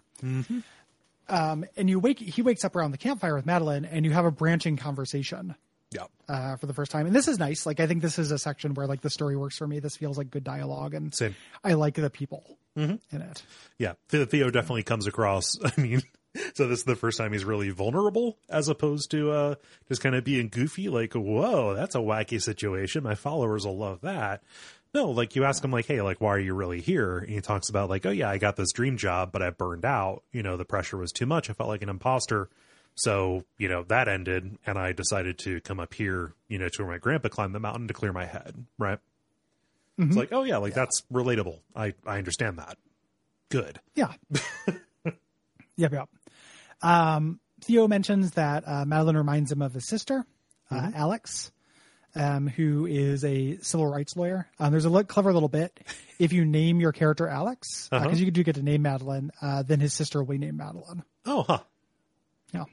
Neat. Um, and uh, Theo asks, like, you know, why are you climbing the mountain? You know, uh, and the, uh, you know, says like, like she says, I'm going crazy. You know, I can't stop thinking about all this crap that doesn't matter. I'm good at keeping up appearances, but the truth is, I'm barely holding it together. Yeah. You know, uh, I, co- you know, she copes by drinking and getting mad at people on the internet. Yeah. Uh, Not great. Not healthy. Yep. But what is healthy is her unburdening herself, you know, sharing this and putting into words with Theo. You know, and Theo even asks, like, hey, you know, what does depression feel like? And Madeline says, oh, it's like I'm at the bottom of an ocean and I can't see in any direction. And I'm, tr- you know, just swimming to try and get to get normal because I remember, you know, what normal feels like, but I can never reach it. Yeah. Yeah. Yeah. Um, which is like, I've, I've heard that before. Yep. From people, this this is where like the articulate the our depression is most articulated. Yeah. And this, you know, I'm nobody's saying this is not a, a valid way to feel depression. It's mm-hmm. never what it's felt like to me, Yes. you know. So this is part of me not relating to this. Like I don't, you know, Yeah. I suffered from depression for a very long time. It never feels like I'm at a bottom of the ocean trying to get normal. It's more like I just feel, mm-hmm. you know, like every cell in my body is 20 pounds heavier than it should be, and I just feel like garbage. Yeah. It's not like I don't know, like it's it's more like you know, you and I have both described it as like emotional weather before, Yeah. uh, and that's what it feels like to me. Yeah. Like, oh, it's raining inside today. Mm-hmm. You know, Yeah, same. You know, and uh, you know, the, like this this does not necessarily track with my own experience as well. And I think that that's just a matter of you know, like any of these depression, anxiety. People may have the same diagnosis, but it's not a monolith. You know, like there, yeah, there are you know clinical symptoms, but your own personal metaphor, you know, the mechanics that you work out to describe the way that this affects you and the way that it feels, uh, that is all going to vary. And, you know, that is, you know, uh, like another, another, another thing here with where like Badeline doesn't necessarily work for me because I have also never categorized my anxiety, my panic, you know, any of the bad feelings that Badeline could could characterize. I have never personified them. I've never said like, "Ooh, this is dark Kole," and dark Kole is sabotaging is, is sabotaging good you know good Kole or regular Yeah. Kole.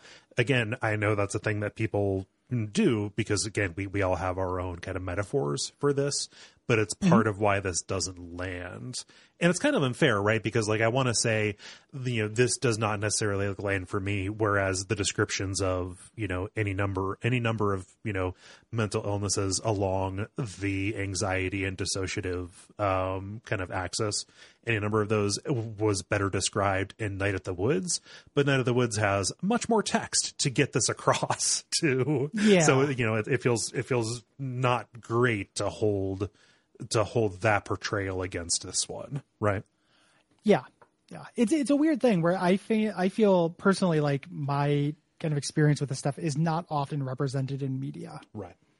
You know, like there there are very few examples I can think of where I'm like, this rings really true to how I feel. Mm-hmm. Um, it just does not happen very often, and I don't think it's because I'm like a special, unique snowflake or anything. I think it's just because Yeah. you know everybody everybody's different. Yeah. And also, know, like, it it- necessarily needs to be portrayed as a dramatic conflict here because Yes. it is being told through a video game. Right. It, it's it's something in the end that you do overcome because Mm-hmm. it's a narrative arc. Yes. like you know the message of this game is not like oh madeline's all better No. or anything like that but it is the story of her coming to terms with it Yeah. You know in a way that also does not ring particularly true to me like you know it, it's something that like for me it feels like it comes upon me randomly and this is something to endure for a time and then then it kind of lifts Yeah. you know, and it's like great, and then you know it comes back. Like it's not something where there's anything I feel like I can do, or any quest I could go on, or any action or anything that would help. Right. Uh, you know, it's not been my experience. When uh, in the Slack, uh, I was joking around um, about the idea of this having like a Dark Souls community where people would make fun of me for having depression wrong. uh, here, like I just need to get, you know, get bad. You know, you feel the- like, you know, and just like, yo, yo, hey, cuck, like, call me back when cart life makes you sit down in the shower. Like, you know, oh, you, you got, you got sad about Gone Home. That's a baby depression game. you know, like, yeah. Uh, the, the the converse of that, we are jo- we are joking. We're joking about how that how we don't want that done to us. It is not our intention to do that to anybody else. Who? oh, not at know- all. Like, yeah. you know, ton, tons of people like part of my re- relation to media in general, especially media about important emotional things, is that for me to resonate, they have to be subtler than this is. Yeah. Yeah. And you know, I was talking to Will about it. So like when I talk about the milkshake of things that this doesn't work for me with, uh, it's too cute. Uh, it's a masocore platformer. It contains Theo. uh, it is, uh, and it is a really unsubtle message. Uh, and I care about subtlety in in messages. Yeah. You know, like it is like go to, um, you know, Hypnospace Outlaw. Right. You know, which we just recorded, which is a game that I think has a lot of heart, but it's a subtle heart. Like it's Mm-hmm. a subtle affection for weirdos. I was talking about this with Will, who is a, a big fan of this game, but did not connect with the emotional messaging. He just loves masocore platformers. Yeah. And he cited the TV tropes that TV tropes keeps coming up. Uh, you know, some anvils need to be dropped, which I had never heard of before. But the idea is that like, you know, sometimes you just don't, you know, have a subtle message. You just say the thing. And I never resonate with that. Like I never Mm-hmm. Yeah. want someone just to say the thing. Yeah. Like really direct lyrics Mm-hmm. don't work for me. Really direct media doesn't work for me. Like I don't like it. Uh, and that's part of this too. Like characters just straight up saying what the things are just falls flat for me. But some people really needed that. Like some people, and I'm, you know, again, not, not being derisive about that at all. Some Mm-hmm. people like, Hey, just something, a game just saying this was unique and awesome. Yeah. And I needed to hear it. Uh huh. Well, I mean, and also like they may have felt something like this. They may think like, oh shit, this thing that I have has a name, and like, Yeah. not, not everybody is at the point in their depression journey that we are. Not that we're especially far along, but like there are probably Journeyman peop- depressionists. yeah, you know, just like just like you know, it, it is a it is a different is a different path for everybody. Not everybody has has the language or has the metaphor, you know, and might not have a name to put to this thing. So like, I don't know if you know it like the a so something can be not for us, but also b like if this helped even one person get help, that's a fucking beautiful thing. Yeah, yeah, yeah. That's So- awesome. so, like I would never, I would never take that away. It's just a weird thing when you experience something that you should be in the pocket for. Right, right. You know, like it, this is a way better piece of media. But I remember I had like an ex girlfriend who bought me Ready Ready Player One, Yeah, yeah. the book, and it was the same kind of thing. Like, Mm-hmm. oh, like superficially, this is about stuff that I I care about, Right. but the actual details of it ended up making me not relate to it. Mm-hmm. You know, and this is a thousand times better as a piece of media. Like I'm not comparing it in that respect. Just in things, if you were to reduce a person to a list of things that they like and are, Yeah. this hits a lot of my signifiers the same way that does, while Mm-hmm. still me, I feel nothing. Yeah. You know, for these characters or this journey. Mm-hmm. You know, uh, like I, I wanted to cry. Yes. You know, like I, I want that that feeling. I came into this. I, I you know came came into this wanting you know, again, wanting to experience that catharsis that people had, uh, you know, people had told me was here. But yeah, other other people have had. So Yeah. definitely, you know, definitely get it. Um, You start talking to Theo about Badeline, and Theo says maybe this is a defense mechanism. You know, maybe you can learn to control that. right, Um, so this inspires you. Um, you know, you fall asleep and you wake up uh, in this kind of glowing, happy area of the mountain. You know, the aurora borealis is here. Like this is very like celestial and at beautiful. this time of day, in, the, in this part of the mountain, yeah, in this haunted mountain, in this dream. uh, and you can Um, and this introduces yeah you can you, you can yeah you, yes you can uh, this introduces uh, feathers which is another kind of physics changing thing Mm-hmm. um, these allow you to fly as a ball of energy um, they have a very specific kind of like turning radius and momentum Mm-hmm. to them um, and there's a lot of like chaining feather to feather that reminded me of those p balloons in uh, super mario world Yeah, yeah. Um, I can't tell you how many times I steered one of these right into a wall. Oh, that's all I did with them. Yeah. Like I find these very difficult to control. I don't really like these very much. Right. Um, I like that it's the anxiety feather, and now Uh-huh. it's a power up. Yep. Like I like that integration, but Mm-hmm. I don't actually like how it feels to move them. Yes. Uh, but you do some brief platforming. You know, you are rising up until you eventually leave the mountain behind. You know, you take a dash up into the sky, um, and you call Madeline over, um, and you circle each other in the air.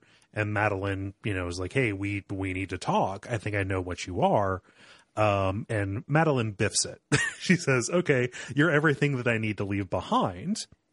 Um, she thinks Mm-hmm. that what needs to happen is, the, you know, I, I need to set you free. You know, like yeah, this. you'll uh, be. This will be better for both of us. You'll be happier, and I'll be happier. and Madeline hates this. She doesn't want to be left behind. Remember, this is the fearful part. This is the clinging part. Yeah. Um, this is everything that Madeline is afraid of. Um, so uh, she gets really mad. Her anger breaks through the dream into the real world. The way they show this is her climbing out of the text box um, there uh, to the, the real world where Madeline's sleeping and throws Madeline down in this grotto below the mountain. Right. So you see her falling for what feels like miles. D- the- down the Like she's- down the world map, like when you've seen her little Yeah. icon going up from stage to stage. Now you are back to square negative one. Yep. Uh, you know, in uh, you know, you thought you were close, but you were not close. Right. Uh, this is not it, Chief.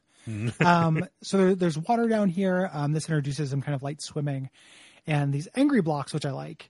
Um, they have frowny faces on them. Um, if you hit them, they charge in that direction. Hmm. Uh, so you can use that to kind of climb on them Yeah. and uh, use them to, to maneuver. They've got a really good uh, momentum curve on them as well. Um, when they get started going, it's fun to uh, fun to time them in uh, concert with each other. Um, feathers make a reappearance here. Again, it gets a little bit more. You know, you're not in wide open space. You're going to be doing some navigation around particular things, including these bumpers. They're like pinball bumpers that fling you outward, Just basically they, they send you out along the normal, uh, and then they uh, turn electric, so you cannot use them again. I found these hard to use. Yes. uh, personally. Um, did not love them. It reminded me a lot of like jumping on shells and like harder Mario Maker levels I've played, yeah. where you have to like really control where you land on it because it's going to determine your exit trajectory. Yeah. So, um, you eventually, you know, you get through this, you meet Granny and Madeline kind of explains what's happening. And Granny says like, you need to figure out why Madeline's so scared Right. of you. Yeah. You know, uh, Celeste Mountain is this place of, hear- of healing. The first step to healing is confronting the problem. Right. Again, you know, a pretty 101 level message about recognizing issues within you. Um, You got to give it a name, you know, the first step of a 12 step program, etc. Um, and so as you proceed onward past where Granny kind of gave you this little pep talk, you encroach into an area that is kind of full of Badeline's anger tentacles. These things that have, you know, previously been used as graphical elements to show the world like closing in on you, you know, uh, dark, darkness encroaching from the edges. They're here. Um, and you show up and talk to her again saying like, Hey, okay, I screwed up before. I need you. We need to climb the mountain together. Um, and Madeline starts running away. Right. Um, and this is this is the part this felt excessive to me. Um, yeah, this is through a series of like extremely tough boss screens where you have to reach Badeline right. um, through these hazards. At a certain point, this went on long enough that I felt like it was being procedurally generated and it was like a Cecil thing, and I was meant to die or go backwards or something to solve the puzzle. Oh yeah. This goes on for a very long time uh, to me. And again, like you know, everyone's gonna have a different balance for this, but this is kind of where the game mechanically lost me. Yeah. Um, I was just like, man, I'm done. I'm sick of doing this. Mm-hmm. Uh, there's a lot of screens. Yeah, it's definitely a lot. It worked for me, but uh, at this point, I basically stopped feeling any death that I experienced. So, Okay, well, here we go again. Um, but yeah, like it's it's tough, not just because you have to navigate these really tough, you know, rooms, but also because Madeline is firing lasers and stuff at you. Like she Yeah. acts like a boss, you know, and certain parts of this feel kind of schmuppy. Yeah, yep, girl boss. um, when you eventually do get her, um, you know, Madeline, like she's now kind of given up. Like you, Right. you know, chased her into submission here. Like she's resigned to being left behind, but you actually give her a hug Right. um, and say like, you know, it's actually it's okay to be scared. This gives you superpowers. Um, Madeline goes Super Saiyan, gets this kind of glowing pink hair, and now you can do two air dashes.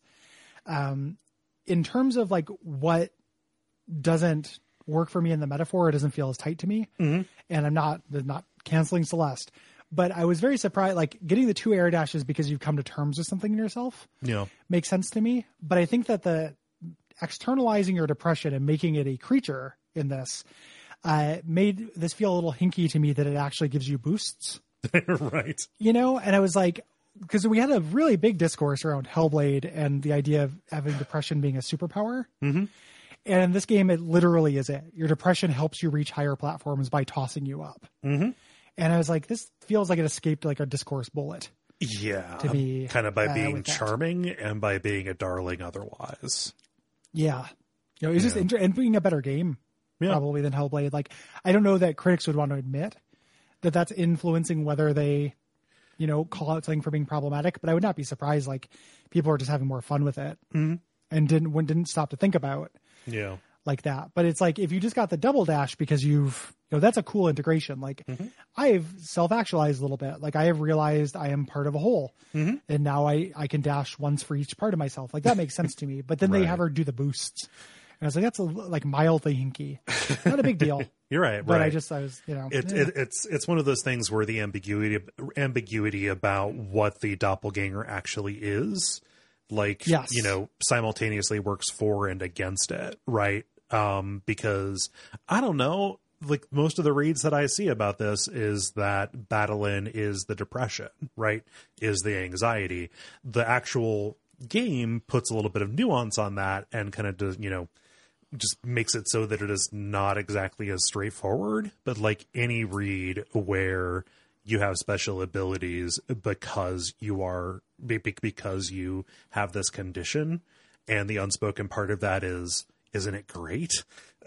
yeah, yeah. Like, like- it, it's, it feels real good Yeah. to get this. And it should feel good to like deal with your, you know, or like work through a depression or come to accept Yeah. a part of you. Like this is a part of me. Um, that that makes sense to me as a thing. It's just this weird thing where like externalizing it just made it feel a little weird to me. Yeah. You know, like uh, I And also like it it kind of it doesn't it doesn't put in the note of realism where like hey this is going to be a process and it is going to be hard. Like this is treated as a triumph that is permanent. And I know that goes yeah. away a little bit when you go back to the uh, when you go back for the finale, right? The farewell or what have you, because you have to come to terms with stuff again. But like it doesn't say that like oh yeah this is this is a new more beneficial status quo, but it is still something you're going to live with, right?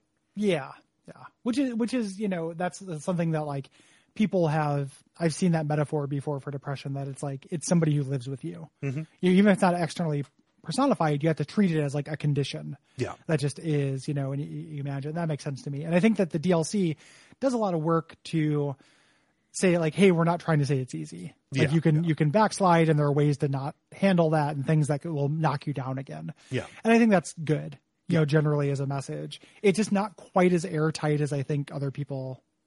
Know, I don't necessarily agree that's as airtight as some people think it is.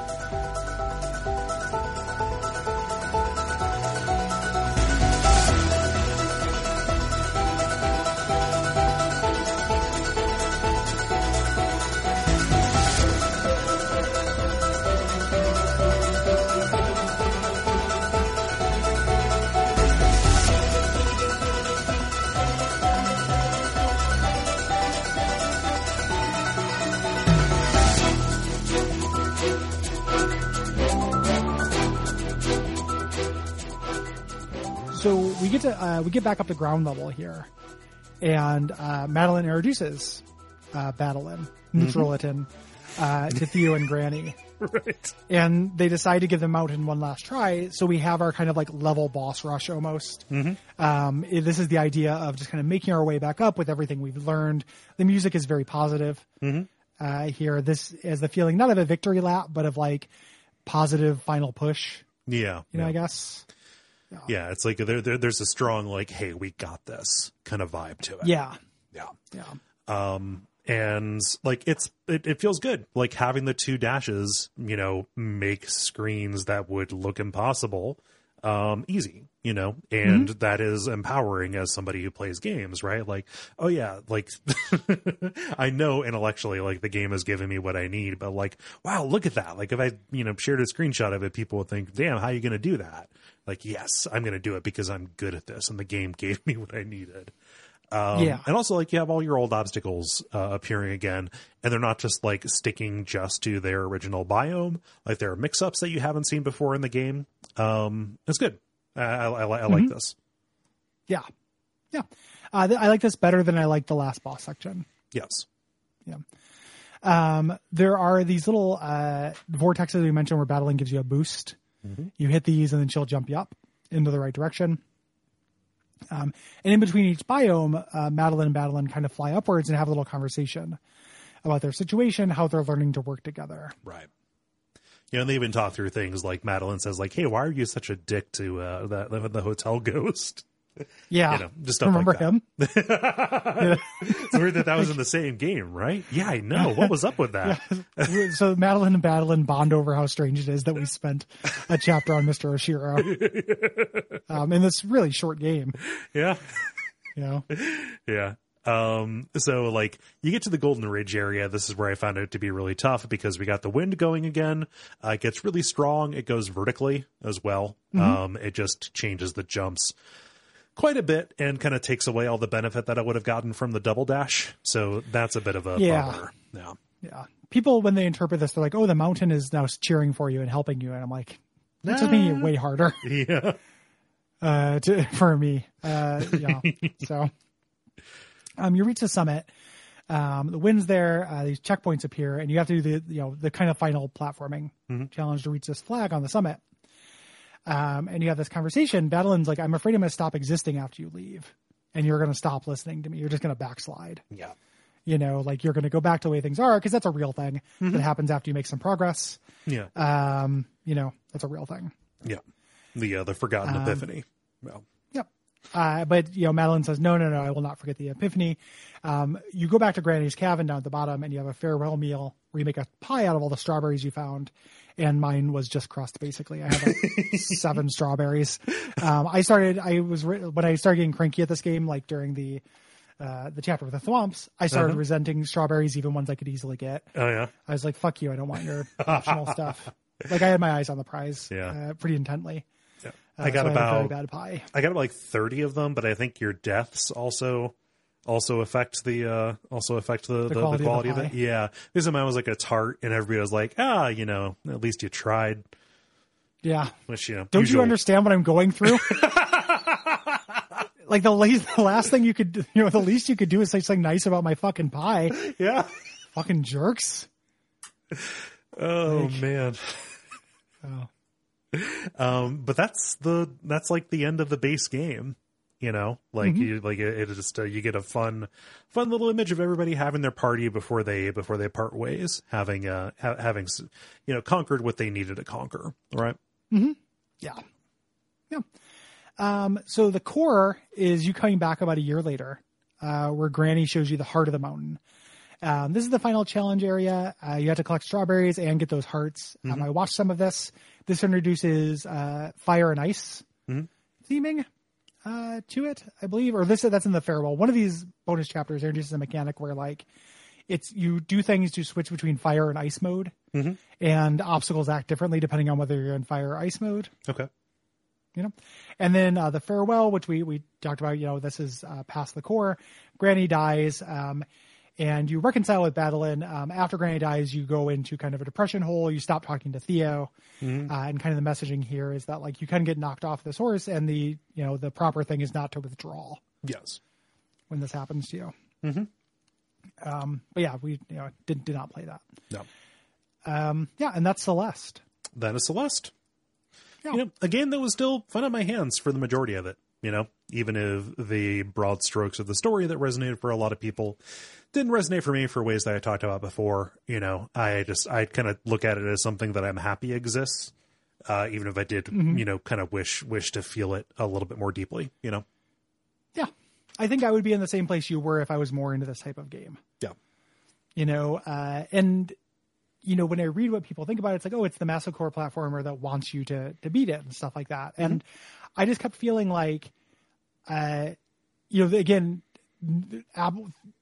negative 100% derision for anyone who does feel this way. This is just how i was thinking about it. Where i was like i don't actually care what a game wants. You know like I, I just i just had that sense like i don't want a game to mock me. You know i hate that stuff. But i i do have a very strong feeling about art being neutral and letting me bring my stuff to it. And it just pervades like how i deal with media. Yeah. like i'm a maximalist like this is a join the navy you know maximalist superliminal game in terms of its messaging and its encouragement and its positivity. Yeah. and i i could not help but feel like a little like oh this is like hope punk. You know or something like that. Like just a little like ugh, feeling about it that you know just not for me-ness. Yeah, you know? Glad i got through it. I respect what it's doing. I think it's very good Mm-hmm. at what it's doing. I am not would not play a follow-up i'm not interested in playing any more games like this personally Yeah. Mm-hmm. i understand wanting to i'm glad that people got emotional and mechanical benefit out of this but Yeah. i am glad to put it behind me i, I did not have an, enough fun to justify yeah. my experience with that. I, like I'm happy for this team. Like you have to be, you know, they have to be over the moon with how well this is this, this was received, right? Oh, So yeah. there's a certain amount of like rooting for an, an underdog here. You know, it wasn't their first big success. People fucking love Towerfall, you know. Yeah. Um, but even still, like, yeah, this is the, the this is a a, a- well made thing that you know found its audience and kind of became a part of a conversation. You know, like just it's hard to see like a like a list of like must play games for like the Switch that doesn't have this on it. You know. yeah Yeah. Yep. Yeah, I do not want that. I would never take anything away from the dev- devs either. They should be incredibly proud. Yes. You know like th- this is it connected with tons of people you know it it's uh yeah it, it just it, it touched a lot of hearts. Yeah. you know and that's awesome. Like that is a hard thing to do with art. It's arguably the goal. You know it's like the highest thing you can achieve you know almost like Right. with that. And that is a, that is cool. Uh it, it is cool to see. I appreciate it. I just didn't like playing it that much. Yeah. and I felt a little confused by the messaging and metaphoring of it. Mm-hmm. And I'm still looking for my game that is about my depression, Yeah. or my piece of art really that is about my depression. I can find things that are about my anger. Uh huh. I can, I can watch Parasite, yeah. and I'm like, oh, the scene where she says that the rain cleansed the, the rain was a blessing. Yeah. where the rain was a blessing. There we go. That's Uh-huh. everything I feel. Yep. Uh, but I can't find something that personifies my experience of depression. It'd be like me playing a normal video game, and then every once in a while, my hands are tied behind my back and I can't play it. Uh huh. You know, turns into a rerun of The Simpsons partway through. Yeah. you know like it, Yeah. it shuts off so i can go to sleep at 8 p.m mm-hmm. so yeah. you know um but glad we did it Same. for sure Yeah. i like the i really want to do more indie stuff like more big indie stuff as those lines continue to be blurred Yeah. so Yeah. Um, so thank you, Neasa. yeah thank you very much and thanks for for listening um if you have anything to say about uh hypnospace outlaw celeste or the resident evil 3 remake hit us up by the 15th of may um, the resident evil 3 remake is our next episode uh, that is going to be a premium episode so the generalities will be in the first half the rest of it will be the uh, the main body of the episode um, so you want to be a patron to get that it's five dollars a month but you get all of the back episodes of that. So we're going on, you know, a year and a half or so, roughly, of those premium episodes. And uh, yeah, there's a lot of really good stuff in there. I think so too. Yeah. Um, and, uh, you know, being a patron is also how you get the opportunity to put in, um, questions and prompts for the dispatch episodes. So that'll be coming the week after, uh, the Resident Evil. Um, as we prepare for June's games, if you want to write in about June's games, uh, which are Dreamfall, The Longest Journey, uh, Crash Bandicoot 2, and Castlevania Order of Ecclesia, uh, which is the premium episode for that month. The deadline for that is uh, June the 15th. Um, we do a host of things for patrons. Like in a lot of ways, uh, me and Kole's business plan has been driven by making like the absolute crippling anxiety that someone will feel like they're not getting their money's worth uh, when they when they give us uh, a dollar twenty five per week. Yep. Um, you know, just absolute terror. The idea that somebody will feel ripped off. So, uh, you know, at that five dollars, you get whole other shows like many other shows. Um, you get Unfilmable and uh, Bonfireside Chat. Um, you get access to Let's Plays that we do on YouTube of various things. I just started up a uh, Let's Play of Augur of Darkness, which is a Dark Souls 2 mod, um, and started playing uh, the Cinders mod for Dark Souls 3, things that eventually we'll probably talk about on that podcast. Yeah. But if you want to actually see the first playthrough, you can. Um, and uh, we both did a randomizer run. And then there are also a host of other shows on the network, Yeah.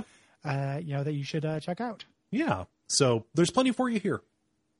We uh, We're happy you're here. We understand it's rough times. We really appreciate people sticking with us. Um, if you cannot, you know, we understand that as well. Uh, we like some Patreon exit surveys where people are uh, very apologetic. You do not need to be. Yeah. Um, you know, this is a rough time, and your job during this is to survive Yes. and keep yourself safe and as many people safe as you can. Um, if you're able to patronize us and you you know it helps you and it's giving you entertainment value, that's awesome. Uh, it is not a responsibility, so don't feel like yeah. If, fucking up. yeah, if you need to take a break, if you need to discontinue it, uh, we will be happily waiting for you here when you are back, and we wish you all the luck in the world to getting back to a place where you're where you feel secure enough to you know do something luxurious like uh, throwing a couple of bucks to you know these you know these weird dudes on the internet. Thank you. Yeah, we re- really appreciate it. Yes. Um. Yeah, so uh, thank you very much. Mm-hmm. And uh, until next time, what should they watch out for? I don't know. I, I don't feel like being snarky about this. It's a really heartfelt game. You know, just just just watch out. Just watch out for each other. Yeah, watch out for each other and then Theo.